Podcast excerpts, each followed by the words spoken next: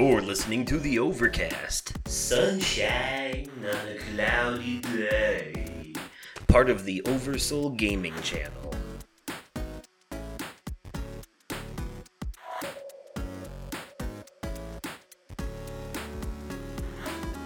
Hello there, everyone, and welcome to the Overcast, your joke making, fun having pop culture podcast. I am your host, Justin, aka Oversoul.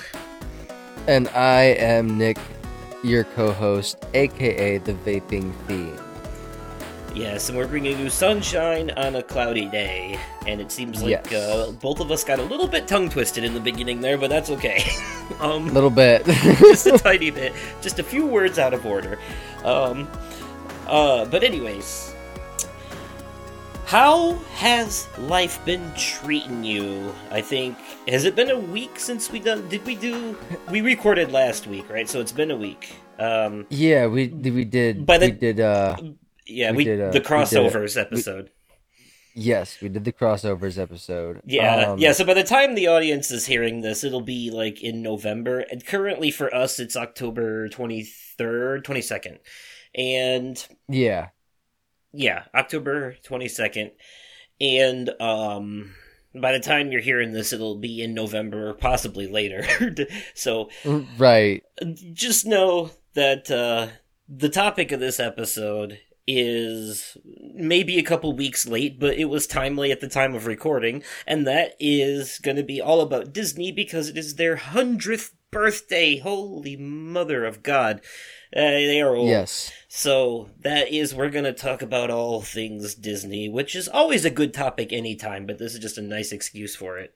Um, Yes. Yes. Exactly. so, uh, before we get there, um, yeah, uh, tell me how this last week has been treating you. Eh. Well, you know, Wednesday was a really good day. Um. Sarah came up and uh, visited me on her day off, That's and uh, we that's an investment Yeah. for a because I'm I'm guessing she doesn't have two days off back to back. No, she doesn't. She um she uh she drove the four and a half hours out here. We she we we went around and got some stuff done. And uh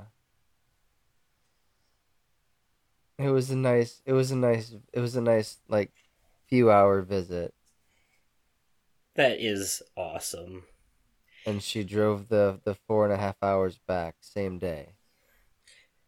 And it sounds like she'll be coming out again sometime this coming week. yes. Yeah, she's uh this upcoming Wednesday, she's coming up on the twenty fifth.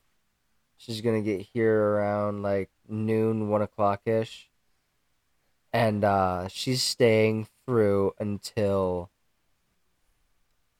Sunday the 29th. And uh Friday the 27th uh, we are going to go to the Rockford Ice Hogs versus the Iowa Wild at the Metro Center. I refuse to call it the BMO Center because fuck that bullshit.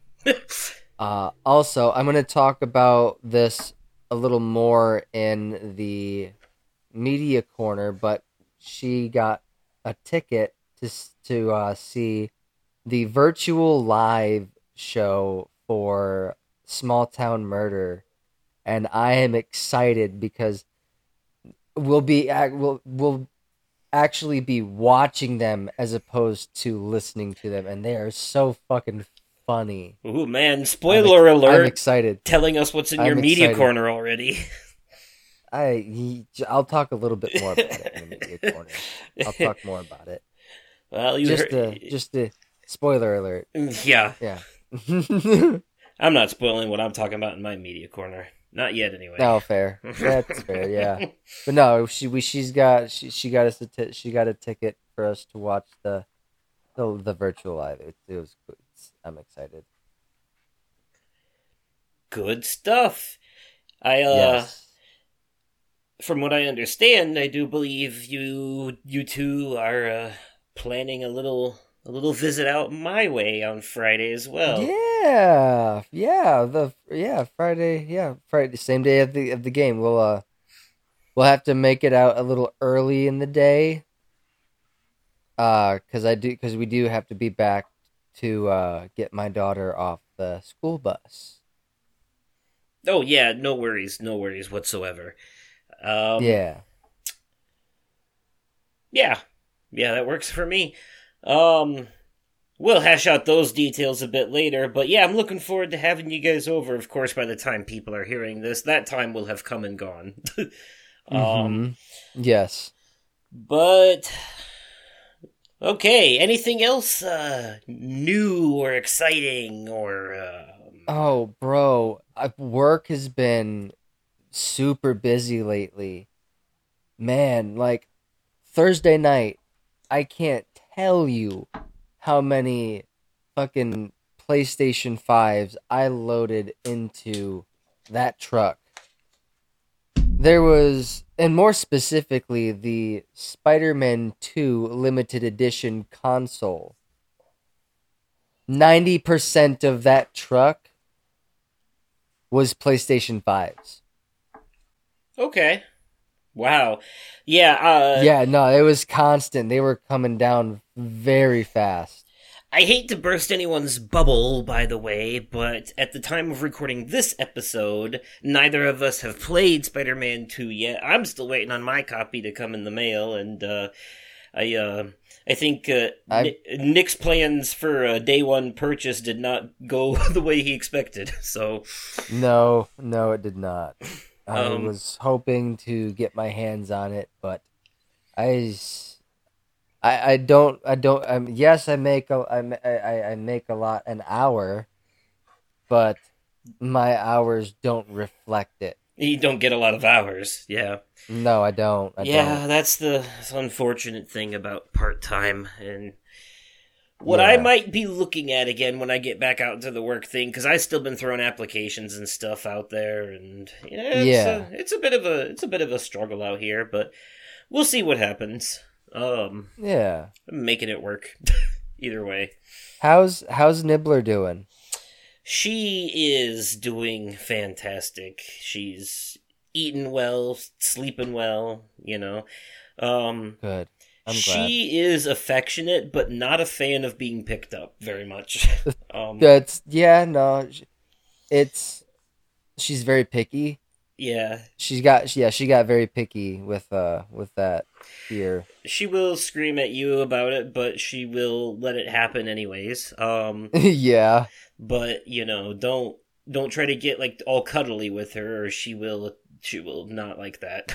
so. Yeah, no, trust me, I know. I learned that the hard way once. yeah, but she no, she's doing she's doing fine. Uh, no problems. Good. No problems really. I'm glad. I'm glad she was able to readjust fairly easily. Yeah, she made herself quite at home almost immediately. Nice. I'm glad. Yes, yes. Um outside of that though, I just been trying to keep busy. I just keep I'm I'm recording let's plays. I'll actually get into one of them because um I recently finished recording a playthrough today that I will talk about that game in my media corner. Um and uh since you recommended it after only two episodes uh in the last episode, I started watching Goosebumps and I'm fully caught up on it. I've seen all six episodes now. Mhm. Oh, there's six out now. Yes, yep. Oh shit, that's right. And I gotta say, you undersold it. I'm not doing a review on this or anything. That's why it's here. I'm just saying I watched it. But you, you undersold it because I thought from the way that you said it that it was going to be like an anthology series where the episodes are all like kind of connected to each other. But no, this is a whole like s- overrunning story arc focused on one particular character where all of the goosebump shit is like artifacts that happen to be from a haunted house that affect all the different characters in the same story differently, and each episode might have a heavy focus on them, but it jumps around between characters and keeps all of their stories going throughout every episode. It's a it's a full on show show. Yeah, no, trust. That's I thought that's how I explained it. it's a serialized show. It's that what that is. Like it's Gotcha. Okay. I see what you meant about like the mask, the CGI, and all that. I like what they did with some of that stuff, and some of the stuff like the Say Cheese and Die one. Um, unfortunately, Mhm. didn't get the screen time it deserved because most of that episode was spent No. setting up the story and characters, and yep, sure was. that thing was like like Final Destination for teenagers in the book version. You know, so like Yep, I was sure hoping was. I was hoping for more out of that one, but you know what? I like the Yeah. sh- I like the show so far. Um, it's good. Yeah. Season two of Loki continues to be good too, as I continue to watch that. Um, Okay. I've been going through that. Um, I know I talked about Assassin's Creed Mirage in the media corner my last episode, but I finished it since then, and everything I said still stands. Um, but uh, I've also like you know I got the itch a while back to go just go like go back and like replay all the Assassin's Creed games. And Mhm. so I've been doing that too on the side. Like it's been a long process. I started it maybe like I want to say end of last year or earlier this year with the first game, and then I played through the whole Uh-huh. Ezio trilogy, and now I'm on Assassin's Creed Three. But that's just you know something I've been doing to fill the time. All of that and playing uh, Honkai Star Rail, which is free on it's free on PlayStation, just like Genshin There you go. just like Genshin Impact, it's free to play. Um, so yeah, that and not not for like plus members or whatever. It's like legit free free because it's like a it's like a mobile game kind of, but it's it it plays like a console game. Honestly, Okay. yeah. So. You see what I mean if you played it. It's like a JRPG uh, with turn-based combat, Okay. and it's in a sci-fi Yeah. it's in a sci-fi place. You're like uh, driving a space train to different planets, trying to find the the source of their problems and fix them. Yeah. Um, so that is what I've been doing. It hasn't been a very exciting life since I moved. Since I moved, everything calmed down and nothing has happened. And to be be honest, even when I was working, nothing happened there either. For the most part, it was just the same shit every day. So Yeah. yeah, I don't have a lot of life updates, which leads me to believe I don't have much of a life. this is what I'm starting to realize. I don't. Yeah. I don't do things. I don't see people. I guess I should say uh, PJ came around and hung out last Sunday. I should have mentioned that in the last episode we recorded because it was that day. You know, Oh shit. yeah, you didn't men- you didn't mention PJ. it was that morning. Yeah, but it was just the usual. He came over to you know hang out, chill for a bit. We watched some TV, and that was that. Uh, new season of Rick and Morty started. I watched the first episode of that. It's okay so far. You know, not bad. Um, I don't, I don't miss Justin Roiland. You know, fuck him. Right. I don't care. you know, Uh, the, the the new guys are fine. It's fine. It's okay.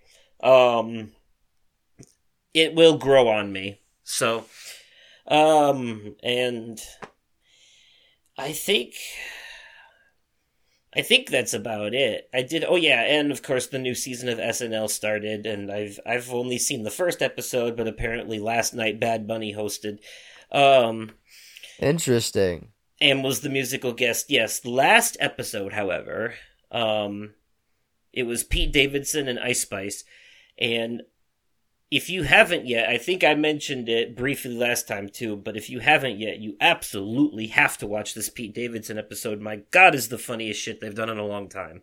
Seriously, Yeah. No, I'll have to check it out. yeah. Don't I, um, don't don't sleep on that. Like you, you of all people, seriously. like this ep- this episode is like catered to you. Fair enough. All right, I'll have to check it out then. yeah. So that's what I've been doing. Um, like I said, not much. Not much. My my life is consumed by media, which is why I started this podcast in the first place. Hell yeah. So, all right. Well, if in that with that in mind, uh, speaking of media, on to the media corner. It is then. And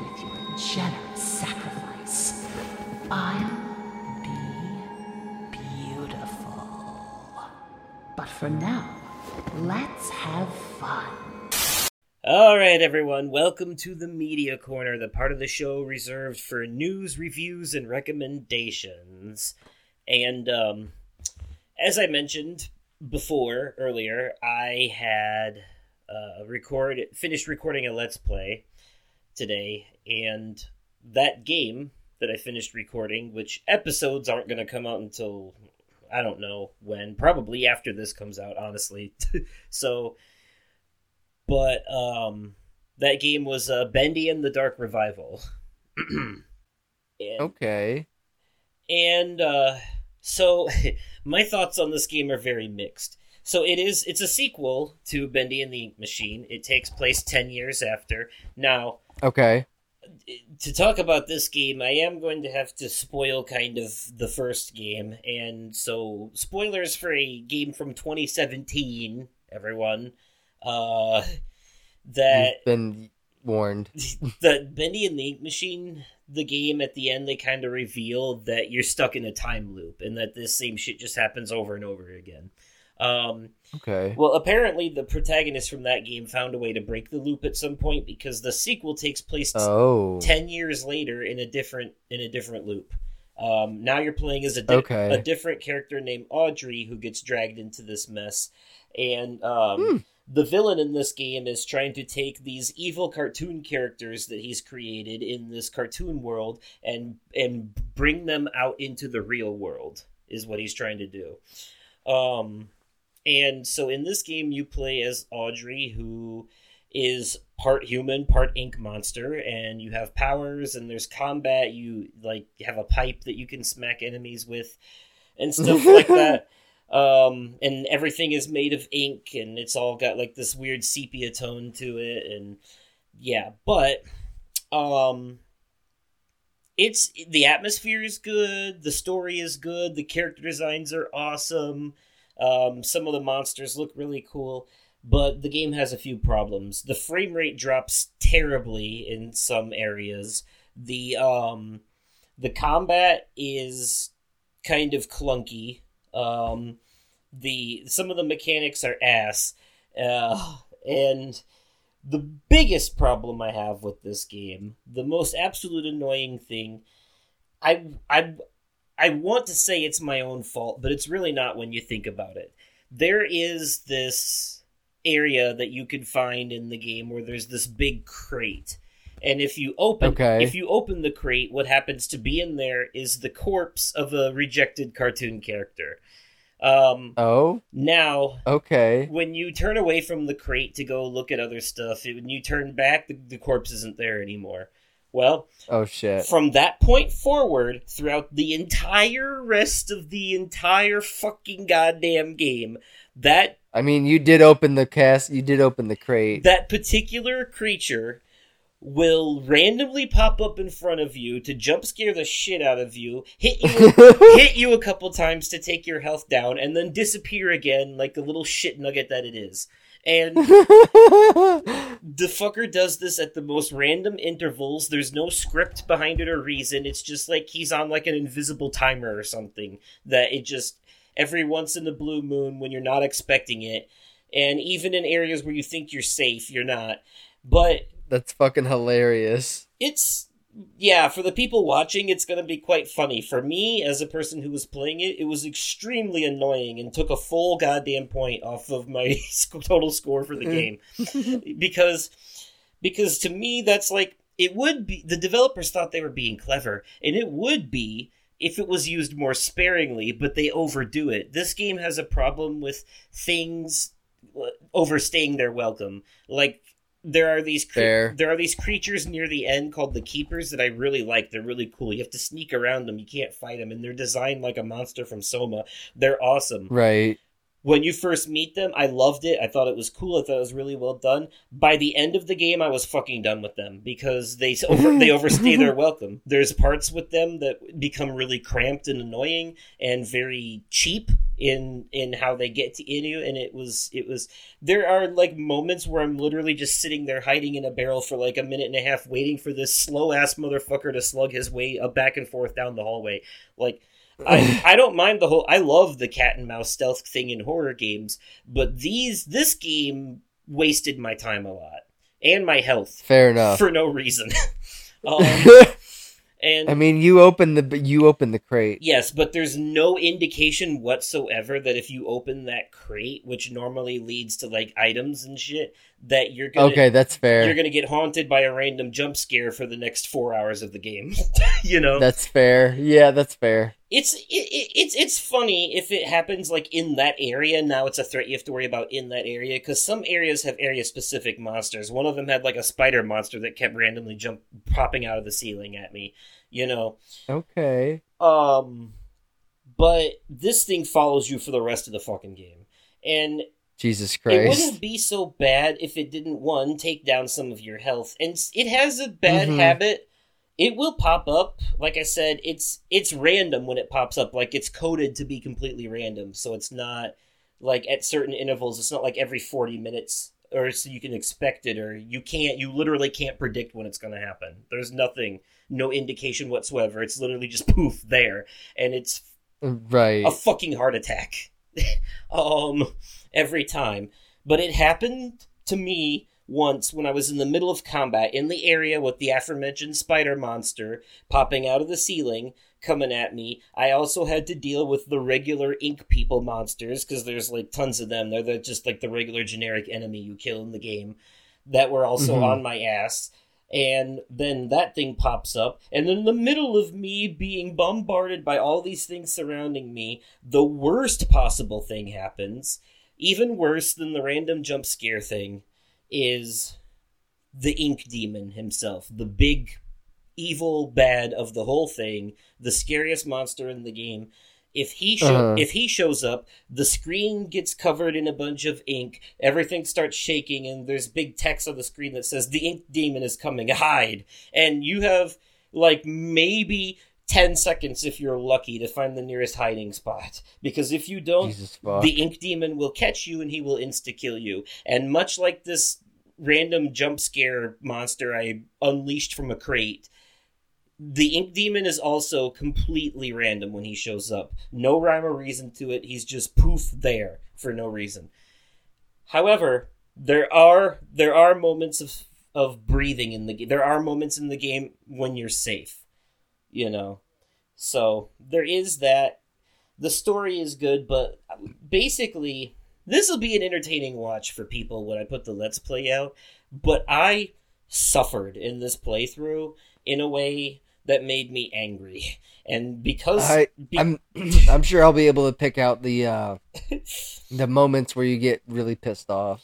Because of the angry, I therefore did not have much of a good time with this game. And this isn't one of those like I'm angry because I'm bad at the game and I'm project I'm projecting it onto the game itself. This game has some legitimately annoying and badly made mechanics. I like the, Fair enough. I like the story. I like the atmosphere. I like the visuals, the graphics. All of that is great. The voice acting is great. It's it's a pretty decent game, but but a lot of the gameplay mechanics suck ass. Some of the platforming is like you is trial and error. Like you have to like f- like use your teleportation ability to float on from a ledge onto the rooftop of another building, and then from that building Mhm. up onto the another ledge and like sometimes it's not very clear what you're supposed to do sometimes Right. it is some of the puzzles were clever i had to do one of those word puzzles where basically i was faced with like a saw trap type situation where the person who, Uh-huh. who kidnapped me said solve my puzzle and if you're and then sit back in the chair if you're right the door to freedom will open if you're wrong you'll get electrocuted and Jesus Christ. the puzzle was one of those things where you have four thing four pictures and each one has an animal on it and you have to decide Mhm. the, the order they go in.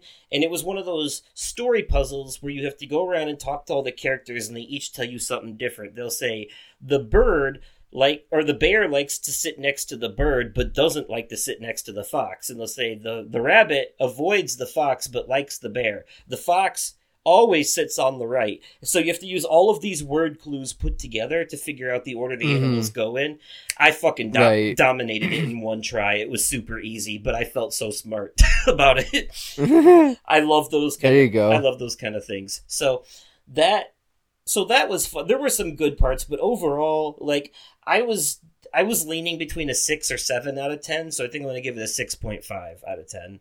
I'm going to give it a six point five. Yeah, I would. It That would, is It would have been a. that is It would have been a seven, but the fucking game lost an entire point for that jump. That that that haunt you for the rest of the game jump scare bullshit. Once or twice is fine. They could punish you for it there, but whoever's bright idea it was to make that thing attached to you for the rest of the game and randomly jump out for two seconds to take down half of your health bar and disappear again like a little snot nosed coward. Whoever did that shit needs to boil in, in the boiler room of hell because that is absolute. That is the dumbest fucking game mechanic. I like jump scares that are done well, and it's gonna get some good reactions out of me. This game is getting its own reaction compilation. I promise you that because every every single time that thing popped up, I was in the middle of saying something, and my words transferred into a loud scream. Every single time, and then I every single time I'm like, I fucking hate this. I hate that thing. I'm mad. At one point, I was going to do a side quest near the end of the game. I shit you not. I'm like, okay, we're near the. I, I'll go do this real quick. That fucking thing popped up. I got mad, changed my mind, turned around, and went to the end of the game. I said, you know what? no, fuck this side quest. Fuck this game. I want to be done with it. I'm going to the end. so that's how much. six that- point. That's not high praise. Well, it's not low praise either because what people tend to forget is that six is actually on the good side of the scale. It's just on the lowest side of good. You know? Yeah. So, like, if this was like um Aaron Dicer's Sif Pop podcast, where like they describe it as uh high, uh, what is it like? Loved it, liked it, uh, just okay, didn't like it, hated it.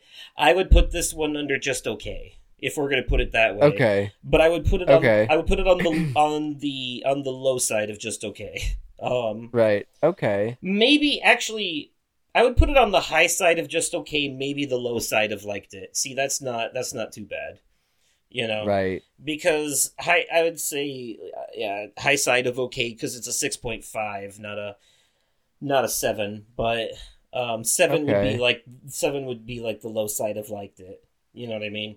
So that's how they say it. So it's better if i word it that way put a little sugar on it but the reality of it is anything above a 5 is a passing grade. You know what i mean? Okay. Yeah. six uh, six is okay seven is good eight is great nine is fantastic or amazing and ten is perfect. Um but then like five and below are all bad it's just a matter of how bad they are that's that's the area reserved for the shit games Fair enough. if it if it gets a six or higher, then that means I liked it. It's just a matter of how much I liked it. You have to be bad. You have to be a game I don't like at all to get a five or lower. So, like Gollum, Yeah. I was just gonna say like Gollum. yeah. Which I heard, by the way, that that new King Kong game is actually worse than Gollum. So Really. yeah, not not good for that one. So. Damn. But anyways, that's my review of Bendy and the Dark Revival, and hopefully the gameplay footage that I put on screen for the people watching the video version of this emphasized some of my complaints. Fair. Okay. it's not bad, uh, but it's not great either. Fair. All right. I um I've been listening to this this podcast um a lot lately. Uh actually started from episode 1. They are currently on episode 432. So I've got a lot of catching up to do. But this podcast, it's a true crime comedy podcast. I know I've um mentioned it um uh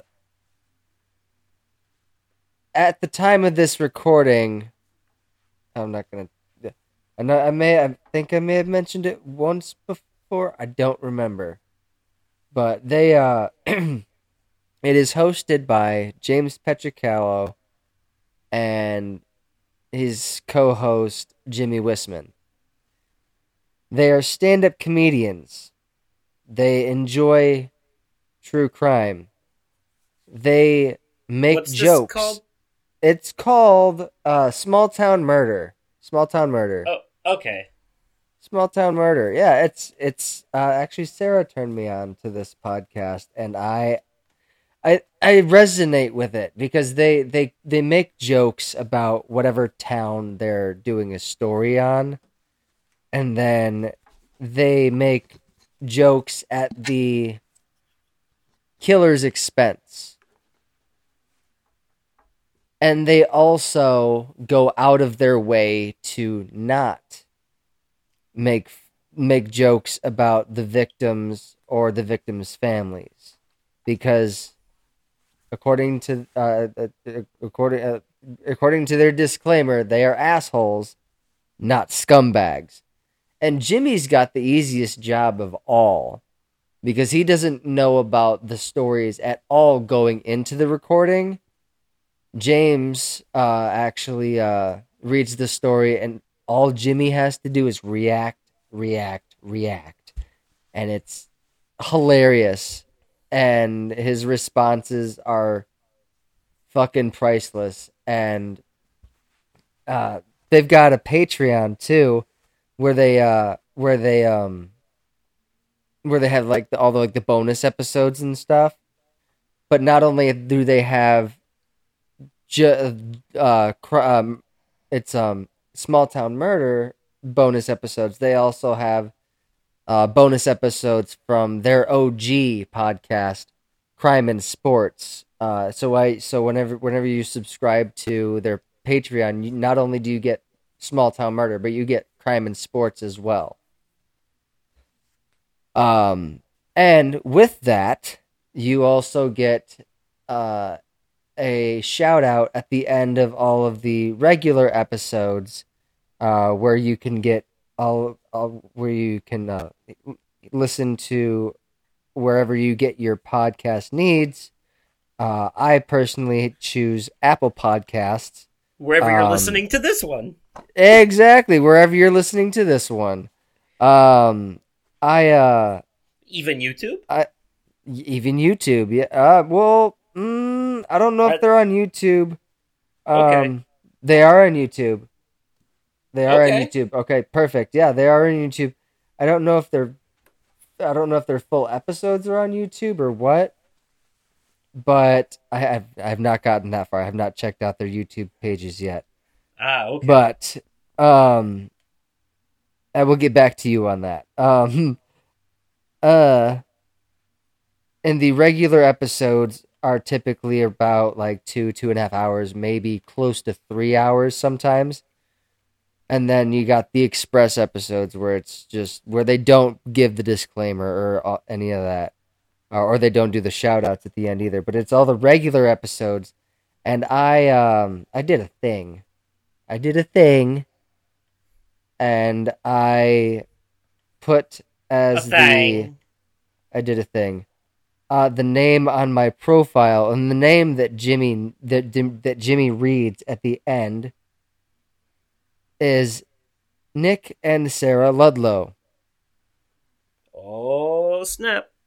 Yes, and I was worried that he was going to horribly mispronounce my last name, but um,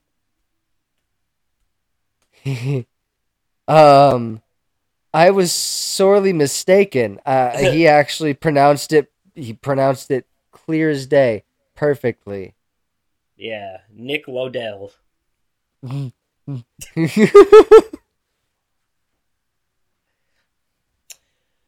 Okay. Yeah. Hey, uh, true crime. True crime is kind of adjacent to horror, so you know that uh, segues I mean, in. okay, segues so in the- nicely from what I was talking about. Well, the the whole reason the whole reason I I like these guys so much is because is because uh I try to bring light to every situation by making jokes when it's when it's when it's appropriate or appropriate jokes for every dark situation. And that's what these guys do. They just do it on a more public platform. Sounds like good stuff.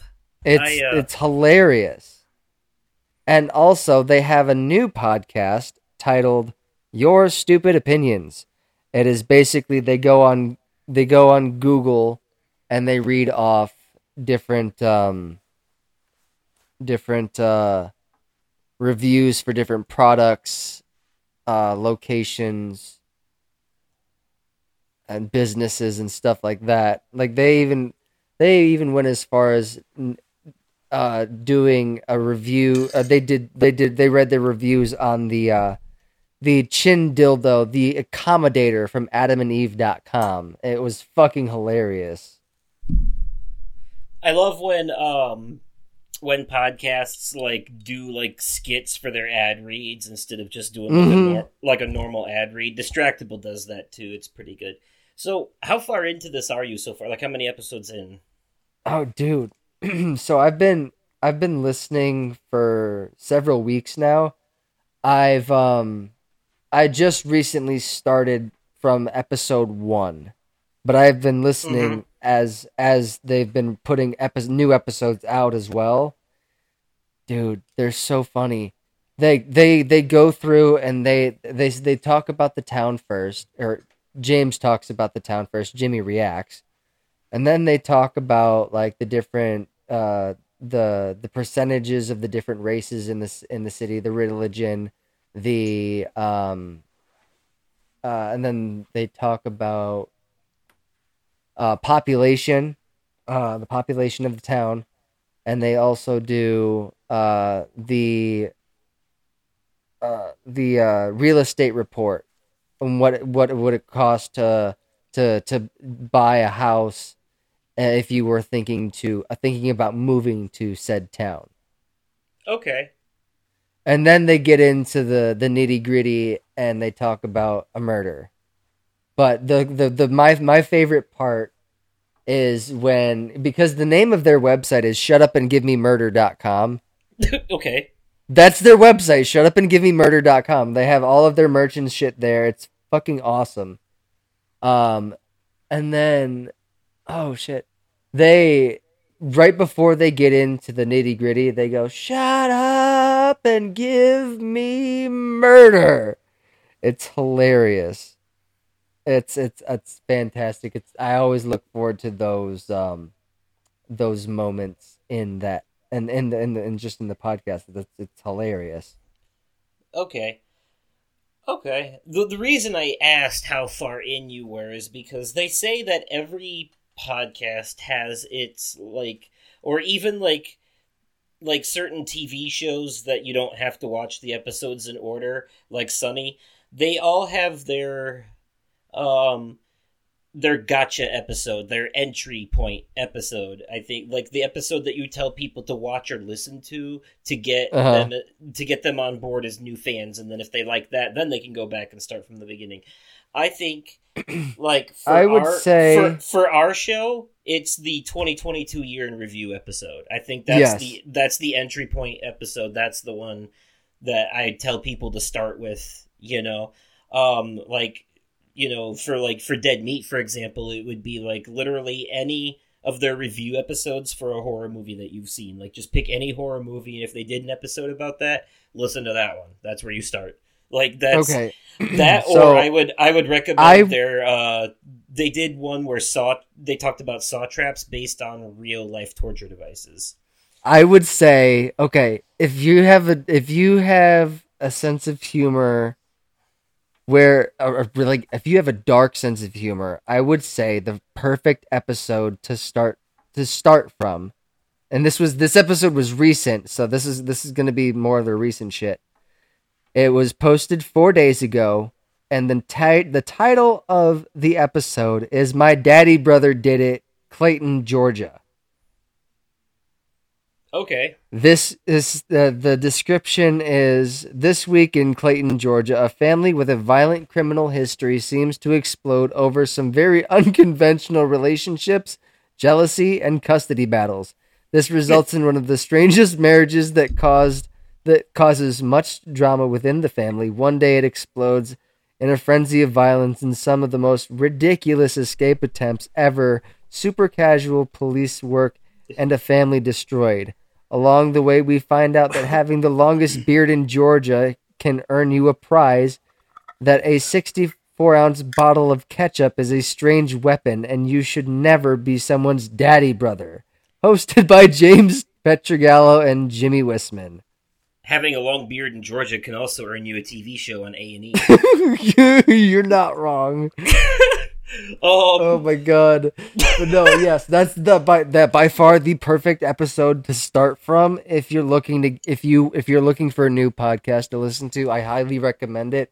It's fucking hilarious. I listened to it at work and I was dying. okay. All right. Well, speaking of things that are funny, um, I watched a comedy movie recently. Uh, also Okay. something that I did today, like literally the last thing I did before we started recording this. I watched this movie, and that movie is Barbie. And, oh, uh, okay. yeah. Because See, I'm gonna wait for I'm gonna wait for it to hit max. I've heard so many good things about it, so I decided to check it out. Margot Robbie, Ryan Gosling, more celebrity people in there than I thought. I didn't know Michael Cera was in this movie. That was I know nice to John. Cena made a made a cameo in there because Yeah, in the, one of, one of the more recent uh, pay per views, The Miz actually uh, took a jab at John Cena at, uh, at I think it was Payback. I think it was Payback. He he made that comment. Uh, he took a stab at John Cena for making a cameo in the Barbie movie. It's actually kind of funny. So this this movie is pretty fucking funny. It's very meta. It's it's very Okay. self, it's very self aware. It's very tongue in cheek. The basic idea here is that like there's two worlds. There's our world and then there's the Barbie world, and all Okay. of these Barbies and Kens live in the Barbie world, and they are legitimate plastic toys. You- know, they're being played by people, but like Yeah. it's it's what they look like in the kid's imagination in this world. Okay. But one of them, one of them, the main one, Margot Robbie, starts to become a bit self-aware, and there's some very interesting tie-ins later with the story for like why things actually kick off the way they do. At first, Okay. it doesn't. At first, it doesn't make a lot of sense, but like when they reveal certain things later, it's like, oh wow, that's really cool. The way that they do it is actually uh, very interesting. So, um, and some very good messages in there, but essentially one of the Barbies starts becoming a little too self-aware and travels in with a with a Ken into the real world to kind of like find answers um and uh, Okay. While, while they're in the real world, the Ken sees that things are different here, and he likes how different the things are, and he kind of brings some of that back with him to the Barbie world, and bad things happen. So that is uh, basically all I can really say without spoiling anything. But it is Fair enough. like it's why it gets pretty wild. It, it it deals with this whole like, um, you know, there's there's a portal between the two worlds and other Okay. weird, weird shit like that. Uh, but it's I'm it's like- excited to see this. it's part Lego movie, part Toy Story. You know, um, but Okay, I, it's, I it's could get down well, on that. It's very well done. There's a lot of innuendo. Will Ferrell is in it too. Is the CEO of Mattel. Like I said, they break the fourth Okay. wall. They break the fourth wall a lot in this movie, like a lot. They and Nice. so like there are points where they even point out that it is a movie. you know. Uh-huh. Um, uh, there's a narrator played by Helen Mirren. Um, it's all very. Kate McKinnon is in this. Is like the weird Barbie with the with the messed up messed up hair and crayon drawings on her face. um, yeah, it, it, it's it's fun. It's a very fun movie, but it's also a very loud movie, and I don't mean that like audio wise. I mean that in like it's very in your face. Like the movie is the message is very aggressive and not like not like negative aggressive, but like it's not subtle you know but i don't Fair think enough. that's a, i don't think that's a bad thing this is a very loud and proud very feminist movie very forward thinking very progressive movie and it is Okay. not it is not subtle at all it in fact it couldn't possibly get more on the nose if the characters like reached out of the screen grabbed you by the shoulder shook you and yelled the shit the lines in your face like they it's very very much like that but i don't think that's a bad thing because i think honestly No. with with the way that things have gone uh, in the world lately and the uh, the uh, the lack of um, uh, intellect that we seem to be seeing lately, I think I think the time for subtlety has gone out the window, and I think some messages need to be more loud and aggressive like this. And oh, absolutely. On top of that, the movie is also very pink, which is a very loud color. Uh-huh. you know, Yeah. So there's that too, and you know, and everyone's wearing like tie dye shit. The point where Barbie and Ken come into the real world, everything around them is like more like the, the way that they film the visuals, like in the Barbie world, everything is like vibrant and pink and plastic and shit. When they get to the real world, everything just becomes like gray and ugly, except for them. Yeah. They're still they're still vibrant and beautiful, and everyone else looks like shit.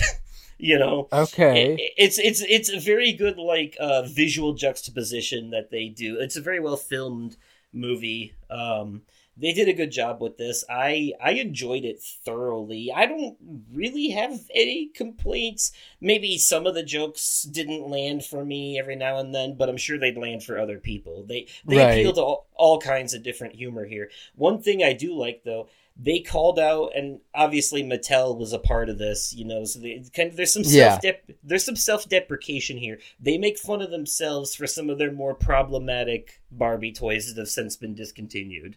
Um, Okay. like real ones that actually exi- ex- actually existed that Mhm. were like why were these a thing you know and they even do some deep cuts like there's a reference to barbie's little sister skipper in here Like, Okay.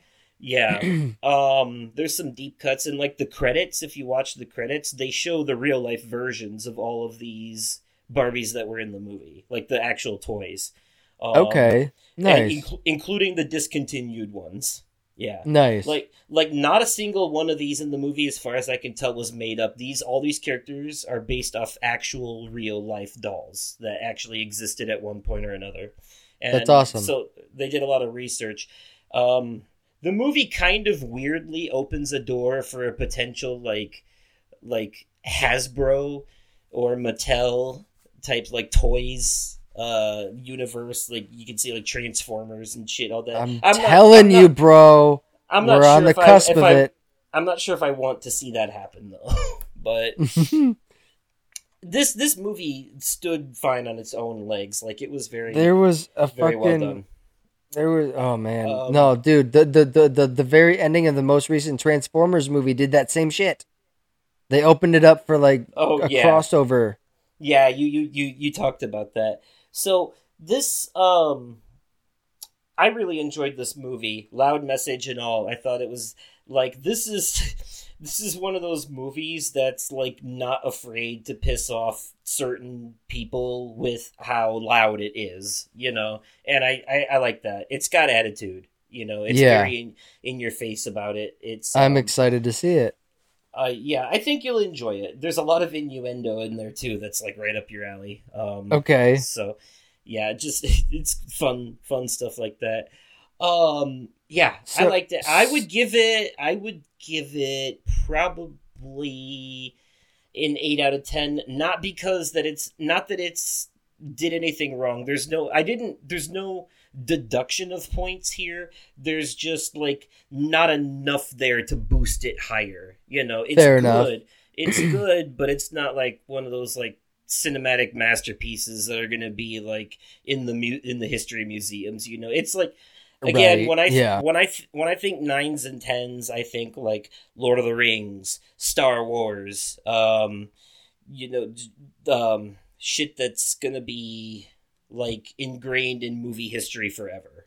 You know, Mhm. this is a really good movie and quite a big deal, but um, not quite a nine. Definitely an eight though. Like I'm, it's a solid eight out of me for that one. Okay. So yeah, I All enjoyed right. it very much. So yeah, that Dis- Disney, like you said earlier, is celebrating their hundredth year anniversary, and one thing that Disney Plus did in honor of that, they put out a Disney short. It's about fifteen minutes long. It's called Once Upon a Studio. I I watched Ah, this. I watched this, and I the one thing that caught my attention the most, and I had to do a double take. I had to rewind it because I didn't believe it. Disney went into the archives. They got his permit his family's permission first, but they brought back the voice of Robin Williams for the genie with archived recordings never before heard. Because if you remember like any any disney fan knows that they had hundreds of hours of unused material that they had recorded by Robin Williams. And the fact that they did this, it was mind blowing. The honoring the man that made the genie popular. I couldn't have asked for more, and they they they fucking delivered, man. That's yeah. I I watched this too, and that is that was pretty cool. Used um um what a uh unused unused audio from because when he recorded for the genie, they just kind of let him riff and Yeah, they did. everything he said, and then Uh-huh. used their their favorite parts in the movie. Yep. Um, but yeah, so just a lot of improv. Um, yeah, that that short was really well done because you got all these different animation styles meshing Yeah. together, old and new, and like the way they were put together was nice. Now, It was the original animation too, which made it that much more special. Yeah, so there was okay, so I was gonna say this what they did with this was really cool because it is a mixture of new content and reused assets put together. Uh-huh. Because they they did freshly animate some of these scenes and freshly record some of these voice lines specifically for this short. But if you pay attention, you can tell that some of the voice lines and some of the animation is stock footage and stock audio from the original movies. Yes. Like like Peter Pan, all of his movements and all of his audio is from his original movie. They did not record new stuff for that. You can tell. no. You Yep. know. Sure. But like some characters like Maui, he got new lines specifically for this. Mm-hmm. You know. So so I noticed that they did a little of old, a little of new. I imagine it was easier to get some voice actors than others, like um, you know, Jodie Benson uh, is Ariel. Jodie Benson, They can still get her. a They can get James native. Woods for Hades. you Yep. know? Um. Speaking of James Woods, I really hope that they get they get him to do the live action role of Hades whenever they do the fucking live action remake of uh, Hercules. Same with da- There- Danny. Same with Danny DeVito as uh, Phil. There were some pretty funny visual gags in this. Some of my uh, my favorite moments were um, all the Dalmatian puppies watching Night on Bald Mountain from Fantasia, and then getting jump scared by Chernabog. Uh, yes. Yep. That after was pretty funny. after Flynn Rider warns them, he's like, "Come on, puppies, you'll have nightmares." Uh, Uh huh. Yep. I mhm. think I think that was him anyway. Um, that. I think that was Flynn Rider. Yeah. Then there's the part with uh, Donald Duck and all the others on the elevator. and Uh-huh. Then the the sloth tells them to hold it for him. Oh yeah, the sloth, the from, DMV s- s- sloth sloth from from Zootopia. Zootopia. Yep, Yeah. Zootopia. Uh, that was one of my favorites. Uh, one of my favorite visual gags. And then the part where Anna and Elsa, Anna's like, "Do you think all the villains will show up?" And Elsa's like, "Not all of them." And then freezes Hans in the painting. Yeah. Um, that was that was fun. Like all of that, like so many like blink and you'll miss it references. Like, Oh, yeah, literally- definitely. Literally everyone was there. You know. Oh yeah, no, this was this was this was this this short was stacked. Yeah, I also like the visual of Ichabod Crane from the Sleepy Hollow cartoon. Yes. Um, with like Goofy almost knocking his head off with the ladder in a direct reference to you know the Headless Horseman. Uh-huh. Yeah, I thought that was kind of clever. Um, Absolutely. yeah.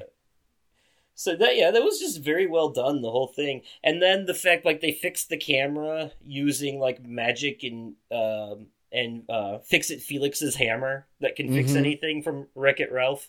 Yep. Um, so yeah, that was uh, man, that that whole thing was so well put together, and like for 15 minutes, like they put like you know they had like. They They, they, a decent- a lot of work had to have gone into that. oh, for it only being absolutely. They had to have been minutes, yeah. preparing for that shit. Yeah. There's definitely like a lot of animation, a lot of voice acting, a lot of like digging up old assets and splicing them in and mixing them with Mhm. the rest of the the audio. You know. Oh yeah, Um, definitely. I'm actually yeah. pulling up Disney Plus right now. I'm actually trying.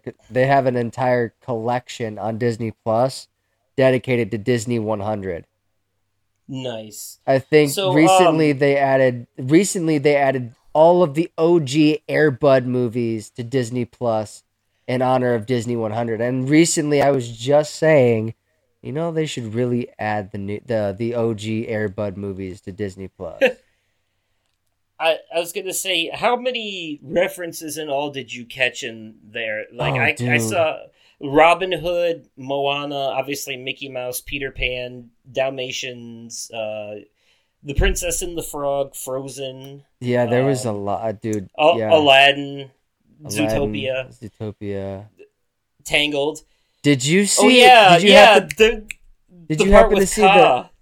Did you happen to see any of the characters from the Black Cauldron? I did not. I thought maybe like I think you'd have to go back and look at the whole thing frame by frame, but I just remembered there's a scene where Kaa gets the shit smacked out of him by uh by um Rapunzel with the frying pan. Yep. Yep. Mm-hmm. Uh, it happens off screen, but it's funny because I can't remember who it is, but he's hypnotizing somebody at that point, and Mickey's like, "Uh, you need to stop that," and Rapunzel's like, "I got it, Mickey," and then off screen you just hear "clong." The one thing that got the Jungle me- Book. So that's the Jungle Book. You yep. know, the one thing that Tangled. the one thing that got me was when Mickey stopped to look at the picture of Walt Disney.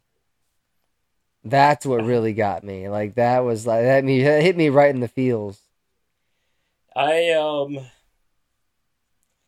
Yeah, I, I had I had a different vibe on that one. I was like, ah, are we going? I mean, I know that he started all this, but uh, how much admiration are we going to put on a guy who was, uh, you know, kind of a anti-Semite?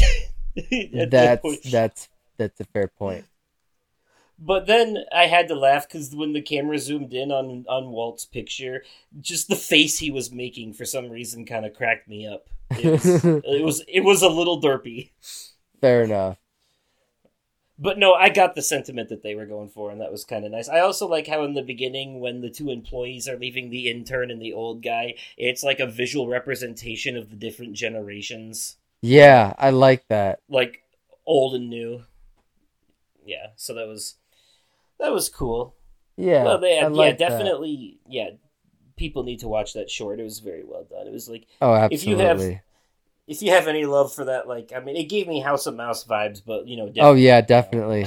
Yep. Mm-hmm. Um, Absolutely. But okay, well, with that being said, what a perfect thing to segue into our topic with, which also happens, like I said, to be Disney. Disney.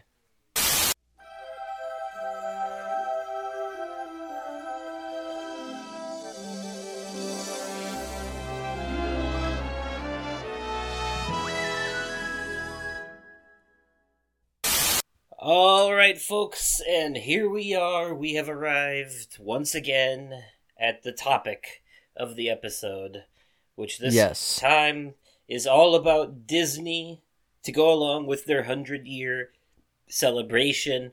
So many things we could talk about, but I think let's start simple. Let us pick our, not in any particular order, what are your top five Disney animated movies, in house studios? So Pixar counts too. Um, but Okay. everything from I was gonna say. everything from Snow White all the way to whatever the newest thing was. I don't. Oh shit! What was the? But I only get I only get five. Uh, the newest animated. I think the last was that Elemental? movie- Yeah, Elemental. Okay, yeah. I believe so it was Elemental. everything from Snow White to Elemental. Boom, five. Your five favorites. Jesus Christ, that's a lot. Yeah, I have a lot of favorites. That's a lot to pick. I have a lot. Oh my god, that's not fair. Yeah, we will get a chance to talk about all of them, but for now, let's narrow it down to our top five and start with those. Oh with those. man. Animated, animated. Oh shit. Okay, hold on. Hold on. Let me let, let, let, me let me uh go to um I can say for sure two of mine are Aladdin and Hercules. Aladdin and Hercules. I'd have to Yeah, I would definitely put those up there. I'd say Aladdin, Hercules. Um, hmm. uh, I, I say I challenged myself here too. Um, Yeah. Let's see. I want to say Robin Hood, Robin Hood. like the like the yeah the one with the fox. Um, you would think I would say the Aristocats. I like that one, but I think it's more top ten than top five for me. Okay, so I'd have to say Okay, so from my time from my time, I'm looking at I mean, I've seen that- I've seen all of them, so I was just going off the whole. Yeah, list. so so have I, but I'm looking. Oh man, I'm looking at the list here. Oh my god, so many good movies. Yeah, I know it. It's it's it's tough, but I'm definitely going. Ah. I'm definitely going with Aladdin, Hercules, Robin Hood, Atlantis: The Lost Empire, and ooh, do I want to pick Emperor's New Groove? Mm, I was actually gonna list that as one of mine. I'll let you have it then. Well, I mean, they, th th there there can be repeats. It doesn't have to be completely different. Um, Fair, okay. How many do you have so far? oh, I have four. Four. Okay. Yeah, Aladdin, Hercules, um, Atlantis, and Robin Hood. For me, it would be Aladdin, Lion King, Tarzan, mainly Okay. mainly mainly because of the soundtrack. The Emperor's New Groove Okay. and Lilo and Stitch. Ooh, the OG yeah, Lilo, the O the OG Lilo and Stitch. good choices. Good choices. So uh, I'm a bit torn for my fifth one. I kind of want to pick Zootopia. I kind of want to pick. Um, there's a couple of good options. Uh, actually, part of me wants to lean even like Fantasia. Um, That was my dad's number one favorite. Yeah, so um I think I'm gonna have to go. I'm just kind of like digging through my memory memorable good list uh man, part of me even wants to say Big Hero 6 here. Um Ba la la la. yeah, it's a good one. Um Ooh, it's a toughie. We jumped out a window. Yeah, yeah. Um, but no, I set the precedent, so I have to pick eventually. So I got Aladdin, Hercules, Robin Hood, Uh, um, Atlantis. That's that's yeah, Atlantis is an obscure choice, I know, but um, and yeah, I kind of want to put a newer Encanto. Let's go with that one because I Okay. I, I really liked that one. I'm not even gonna lie. En- like, was, Encanto was good. I liked it. It was there was a lot of catchy songs in it, and I liked the story. yes, yes. So, um, okay, so those those would be like in our top five. Those are uh, those are even uh, like really good ones. So let's focus on the on the older side of things first. Let's let's talk right. about some of our f- some of the the classic Disney movies, most memorables. The one like some of our favorites, like uh, I think the very Well, the very first one the was very- Snow White. They Yep, did. the very first that came out in let's see, hold on, 1937. Yep, they did a I'm- I'm lot looking at- of uh, I'm- princess movies. I'm look- I'm looking at it right now on Disney Plus. and I've seen all of these: Snow White, Sleeping Beauty, Cinderella, all that shit. I, you know, and all the Bambi. the second one, yeah, the second one they did after Snow White was Pinocchio. Um, Yep. we got Jiminy Cricket. Um, I think it was actually a while before Peter Pan because Jiminy Cricket and Tinkerbell are both iconic Disney characters. Um, The uh, Adventures of Ichabod and Mr. Toad came out in 1949. Yeah, so that was a fun one because that was like a double feature. You had uh, Mr. Toad's Wild Ride and then Ichabod: The Legend of Sleepy Hollow. Um, Yep. was the other side of that.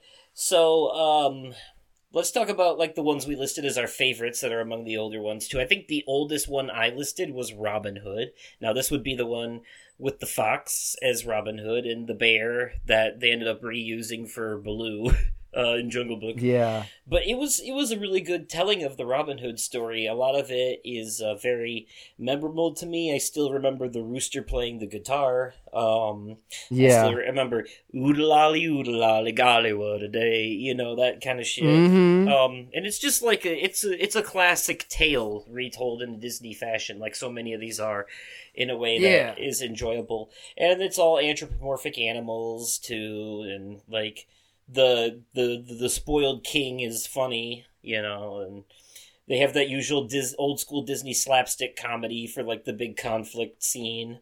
Um, hmm yeah, but that that one I have the Blu-ray of that uh still sitting neatly on my shelf here. Yeah. Um Nice. nice remastered and restored. Um Very nice. what was the oldest one on your list? The oldest one on my list. Hold on. What was your list again? Mine was Aladdin, Lion King, Tarzan, Emperor's New Groove, and uh, the OG Lilo and Stitch. So I think the oldest thing on your list has to be either Aladdin or Lion King. Yeah, I'm looking at. So, Aladdin came out in 1992. The Lion King came out in 1994. So, the Yep. oldest thing on my list is Aladdin. And that one was on my list too. That's an easy one to Yeah. talk about. Robin oh my god. Robin Williams Robin Genie. Yeah. Yes. Dude. Aladdin. Oh my god.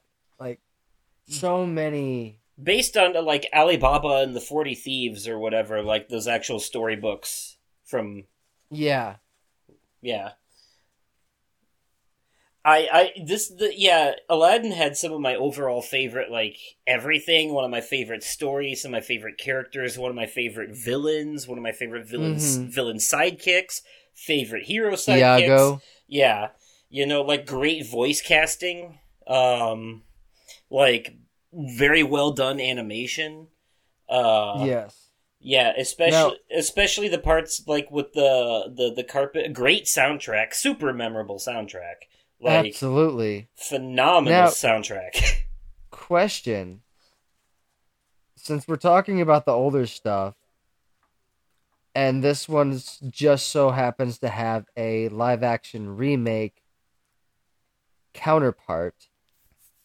Are we allowed to talk about that in this? yeah, No, I, are we, I are think we it, gonna have I think Are we gonna been, have a separate segment for the uh for the um Well, we did for the we live actions? we did talk about Disney remakes a bit in our remakes episode that we did back in episode seven of the show. Um, but I Oh yeah, yeah. We, we did. comparatively, we can we can mention it. Yeah, like uh, Okay. because the remake Okay. the remake of this, some of them the ori- original is better, and some of them the well, I don't think in any case the remake is better. The original is always better in with the Disney movies. Not always, Yeah, not always, Absolutely, yeah. not always the case with everything. There are some horror movies where the remake is better, but um, right. But like with the Disney Aladdin. with the Disney movies, the animated version is almost always better. But whether or not the remake can live up to it is the question. And in the case of Aladdin, I think it does. I think it's a good yeah. uh, on its own. It it it was a good remake on its own. I liked it. I liked the way Will Smith made the role his own and d- didn't try to replicate what Robin Williams made the genie. Because Right. Robin Williams, yeah, no, th- th- he made it his own. I liked it. Um, but that was my Prince biggest. Ali, that, Ali is he. Na, na, na, na. Yeah. Yeah, that. Yeah. Yes. No, like that was my biggest concern going into it. And I I um I went in I went into it thinking, okay, he's gonna butcher this, but no, he he delivered and he um he made it his own and I think if once I learned to separate the two I think it was made made it more um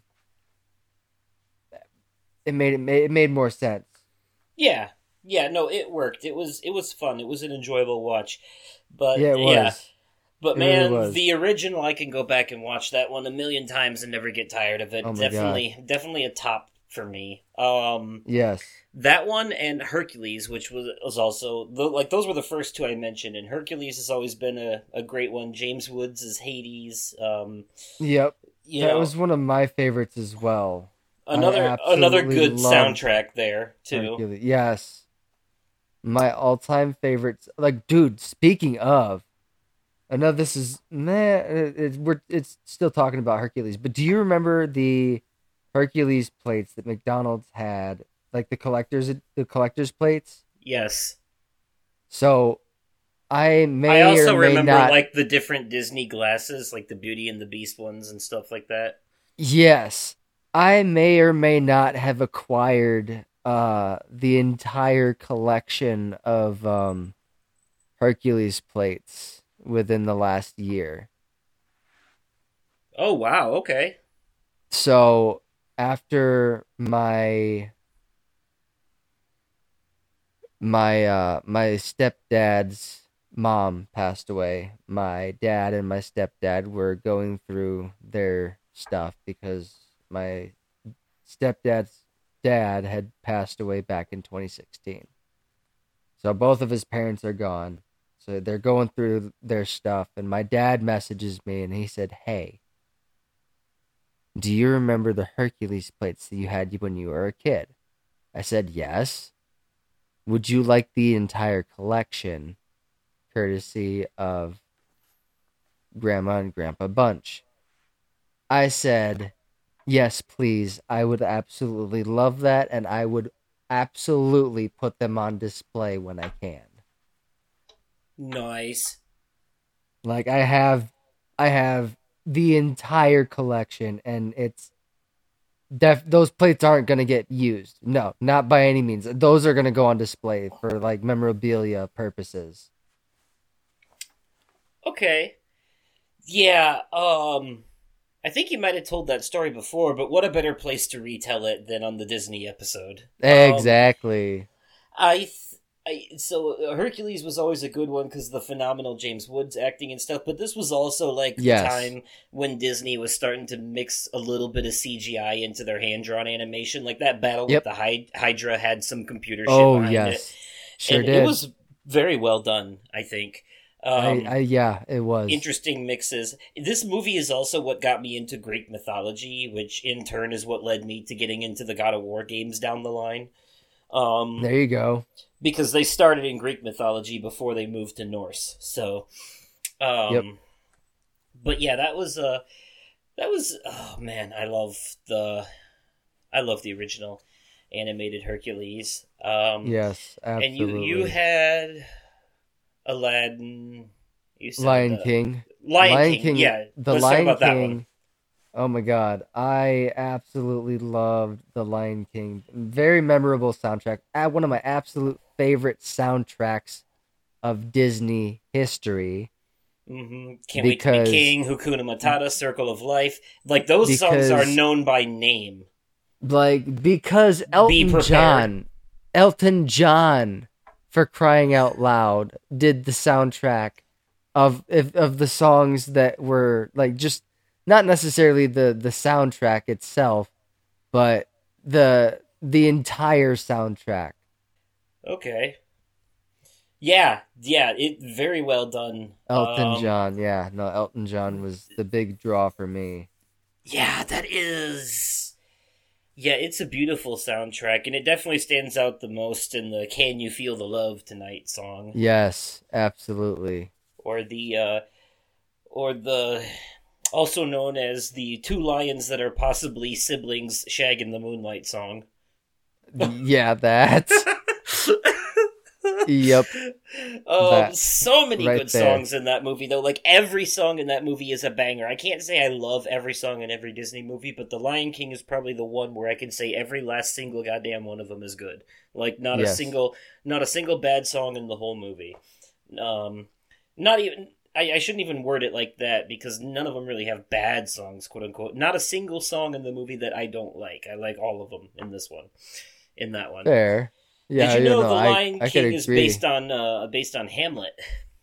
No, I didn't. Yeah, the story of the Lion King is based on Hamlet. Same story, basically. Speaking of, I I know that the writers' strike uh stopped or the writers' strike and or the uh Screen Actors Guild strike. Um Writer's strike resolved. Actors strike still going. Okay, actors strike. At the time um, of recording this, Okay. This is it's pre- it's prevented it from being even started. Um, the Mufasa movie that was that was that they've been talking that Disney's been talking about. mm. I don't know if I want that. I feel like it'd be hard to do without James Earl Jones, and then they're just gonna Darth Vader it and do it with AI. you know, Yeah, you're which is kind of like what these strikes are all about in the first place.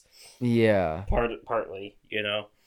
Yeah i don't know. Some they they do better. I just want to see them keep adding more new original stories to their lineup. They don't need to keep doing like uh so, it's it's lion king is too old to keep going back to it at this point like you know? Um keep some things just need to stay in the vault. Uh yeah, Um, but Lion King is definitely one of the better ones. A lot of likable characters, and there's some great voice acting too from all the characters. Matthew Broderick, um, Nathan Lane, uh, yes, uh, Jeremy Irons, so many good Mhm. ones. Uh, James Earl Jones, all that fun stuff. So, um, okay. So the Lion King is one of the ones you mentioned. I mentioned Atlantis: The Lost Empire, which I find to be a very that was a good one. underrated. I find it underrated. I don't think it's popular enough in the mainstream Disney eye. I don't I don't think it got the attention it deserved. Um very underrated. So, if I remember correctly, in this movie, uh, the main character Milo Thatch was played by Michael J. Fox. Uh, I believe so. But yeah, this was like about the expedition team that were going to find the lost city of Atlantis, and they were led by him because he was the like researcher, and you had like the the tough muscle guy and the explosions guy. I remember him. He's like, Mhm.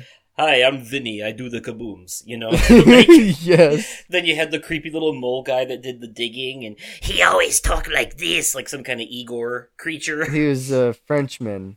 He Yeah. was French. yeah. And then there was like the tomboy girl that was the mechanic. Um, yep. hmm Yeah, there was great cast of characters in that one. Really good animation. Um, very cool like action pieces, action set pieces in that one. Um, I I really I think that one is like completely underrated. Um, and speaking of ones that are kind of underrated, you had The Emperor's New Groove on your list. Yes, I did. I Spade and John David Goodman. Spade. Yes, these two together are fucking hilarious. It was Disney's first attempt at like an animated, like full on comedy, right? Like full, like you know. Yeah. No, wait. Animated of- comedy. You said animated comedy. Yeah, like a f- like like a movie that is like full on comedy, like advertised threw off my as a com- like advertised as a comedy. Yeah, because like Yeah. all of their movies leading up to that, they all had comedy in them, but they weren't advertised as comedies. This one, was. Right. It sure was. Some great some great memes came out of this movie. Oh, Um, absolutely. There is like I think it's gotten like more of a resurgence in more recent years with the internet, but when it first came out, I don't think it got like the attention it really deserved. You know, No. I think it was too different for people that were used to Disney's original style of other, you know, Yeah. up till that point, it was something out of the box for them. Um, but it was a, it was a risk that paid off. I think I really liked it Yeah. It's it's it's a funny it's a funny movie. Just some of the visual gags too, like when they're during the final fight when they're all they're trying the different potions and keep switching animals that they are, um, and just other stuff like that. Kronk, played by um, Patrick Warburton, is Yep. probably the best part of the whole movie. Honestly, Yes. like he is. Like you, that Patrick Warburton is Kronk. Like there's no, Yeah, no, Yeah, no. like- my one of my favorite parts in the movie that had me absolutely dying was um the uh the squirrel. oh the yeah, squirrel, the yeah. squirrel. and then the squirrel that like threatened to pop the balloon uh, he popped the balloon uh, near close by all of the sleeping jaguars. And I just- then it didn't even wake him wouldn't wake him up. It was when it was when Kuzco went ha! Is that what that's what woke up the sh- woke up the fucking jaguars and that was I I, I fucking died. I that was- movie was- that that movie did have a good message about It did. a, a, a smarmy rich asshole. Like it, yeah it did he he kept getting screwed over by his own hubris. It was funny to Mhm. see. Um, I mean, everyone learned a nice lesson in the end too, but it was cool to see that. I think one of my favorite scenes is like the diner scene where everyone keeps near missing each other in like a sitcom Yeah. type of way. You, you Mhm. know, and they're like all there at the same time. They don't even realize it's them. Like, right yeah. Like when one puts the menu down, the other one puts their menu up, so they don't see each other. right Uh, yeah, it was like some Three Stooges type shit, you know. Oh yeah, Uh, absolutely. Yeah, I was into it. That one, that one was definitely one of my favorites. Um, uh, let's see. Robin Hood, Aladdin, Hercules, Atlantis. Uh, what else is there? Oh, Encanto. Yeah, that was one of mine. Jumping way into like the more recent ones. That one's from a couple years ago. I think that one just had like a really good message that probably hit home for a lot of people. Like, there's at least one character in that movie that's relatable to everyone. Um, uh, and like it's you know it's this like new phase of Disney where instead of classic cartoon villains, the villain is like family trauma in a lot Yeah. of their movies and Mhm. like it's just it's it, makes for really good storytelling but also that movie had a banger soundtrack i still listen to the strong girls song uh surface pressure like all the time okay.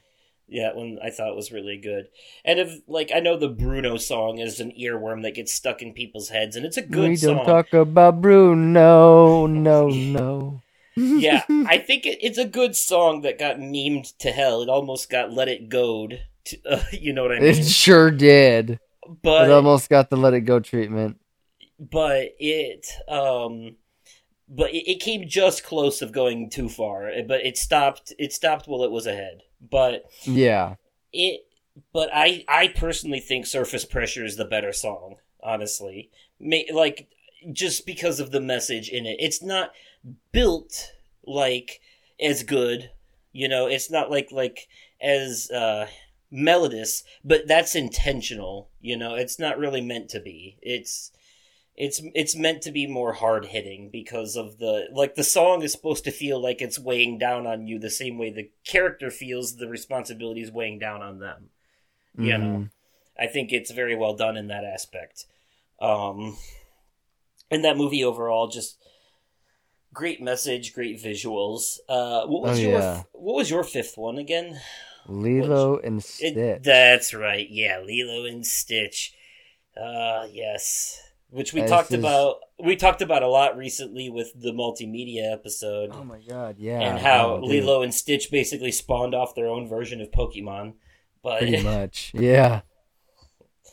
so cool. 600 and wait, six, yeah, 626 experiments. Got to find them all.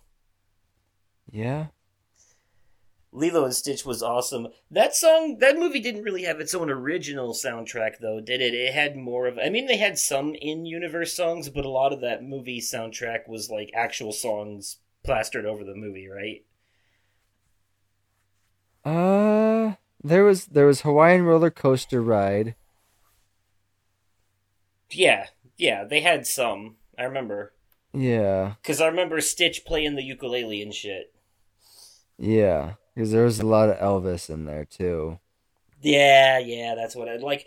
So when I uh, so like there's a difference between like original songs and licensed songs in a movie and like the, Yeah. the, the original songs is when they write a new song for that movie specifically but they used a lot of licensed songs in that one or they did covers of it because it was already existing elvis music Yeah. um, but still a great one lilo and stitch very beautiful animation in that one oh my um, god, yes. Some of the Fun- funniest very fun com- story yeah it's funny Some of the funniest some of the funniest moments in Disney history have come from Lilo and Stitch. oh you say so huh um yes. yeah. so what do you see your favorite parts of that movie Oh my god. Um I I'm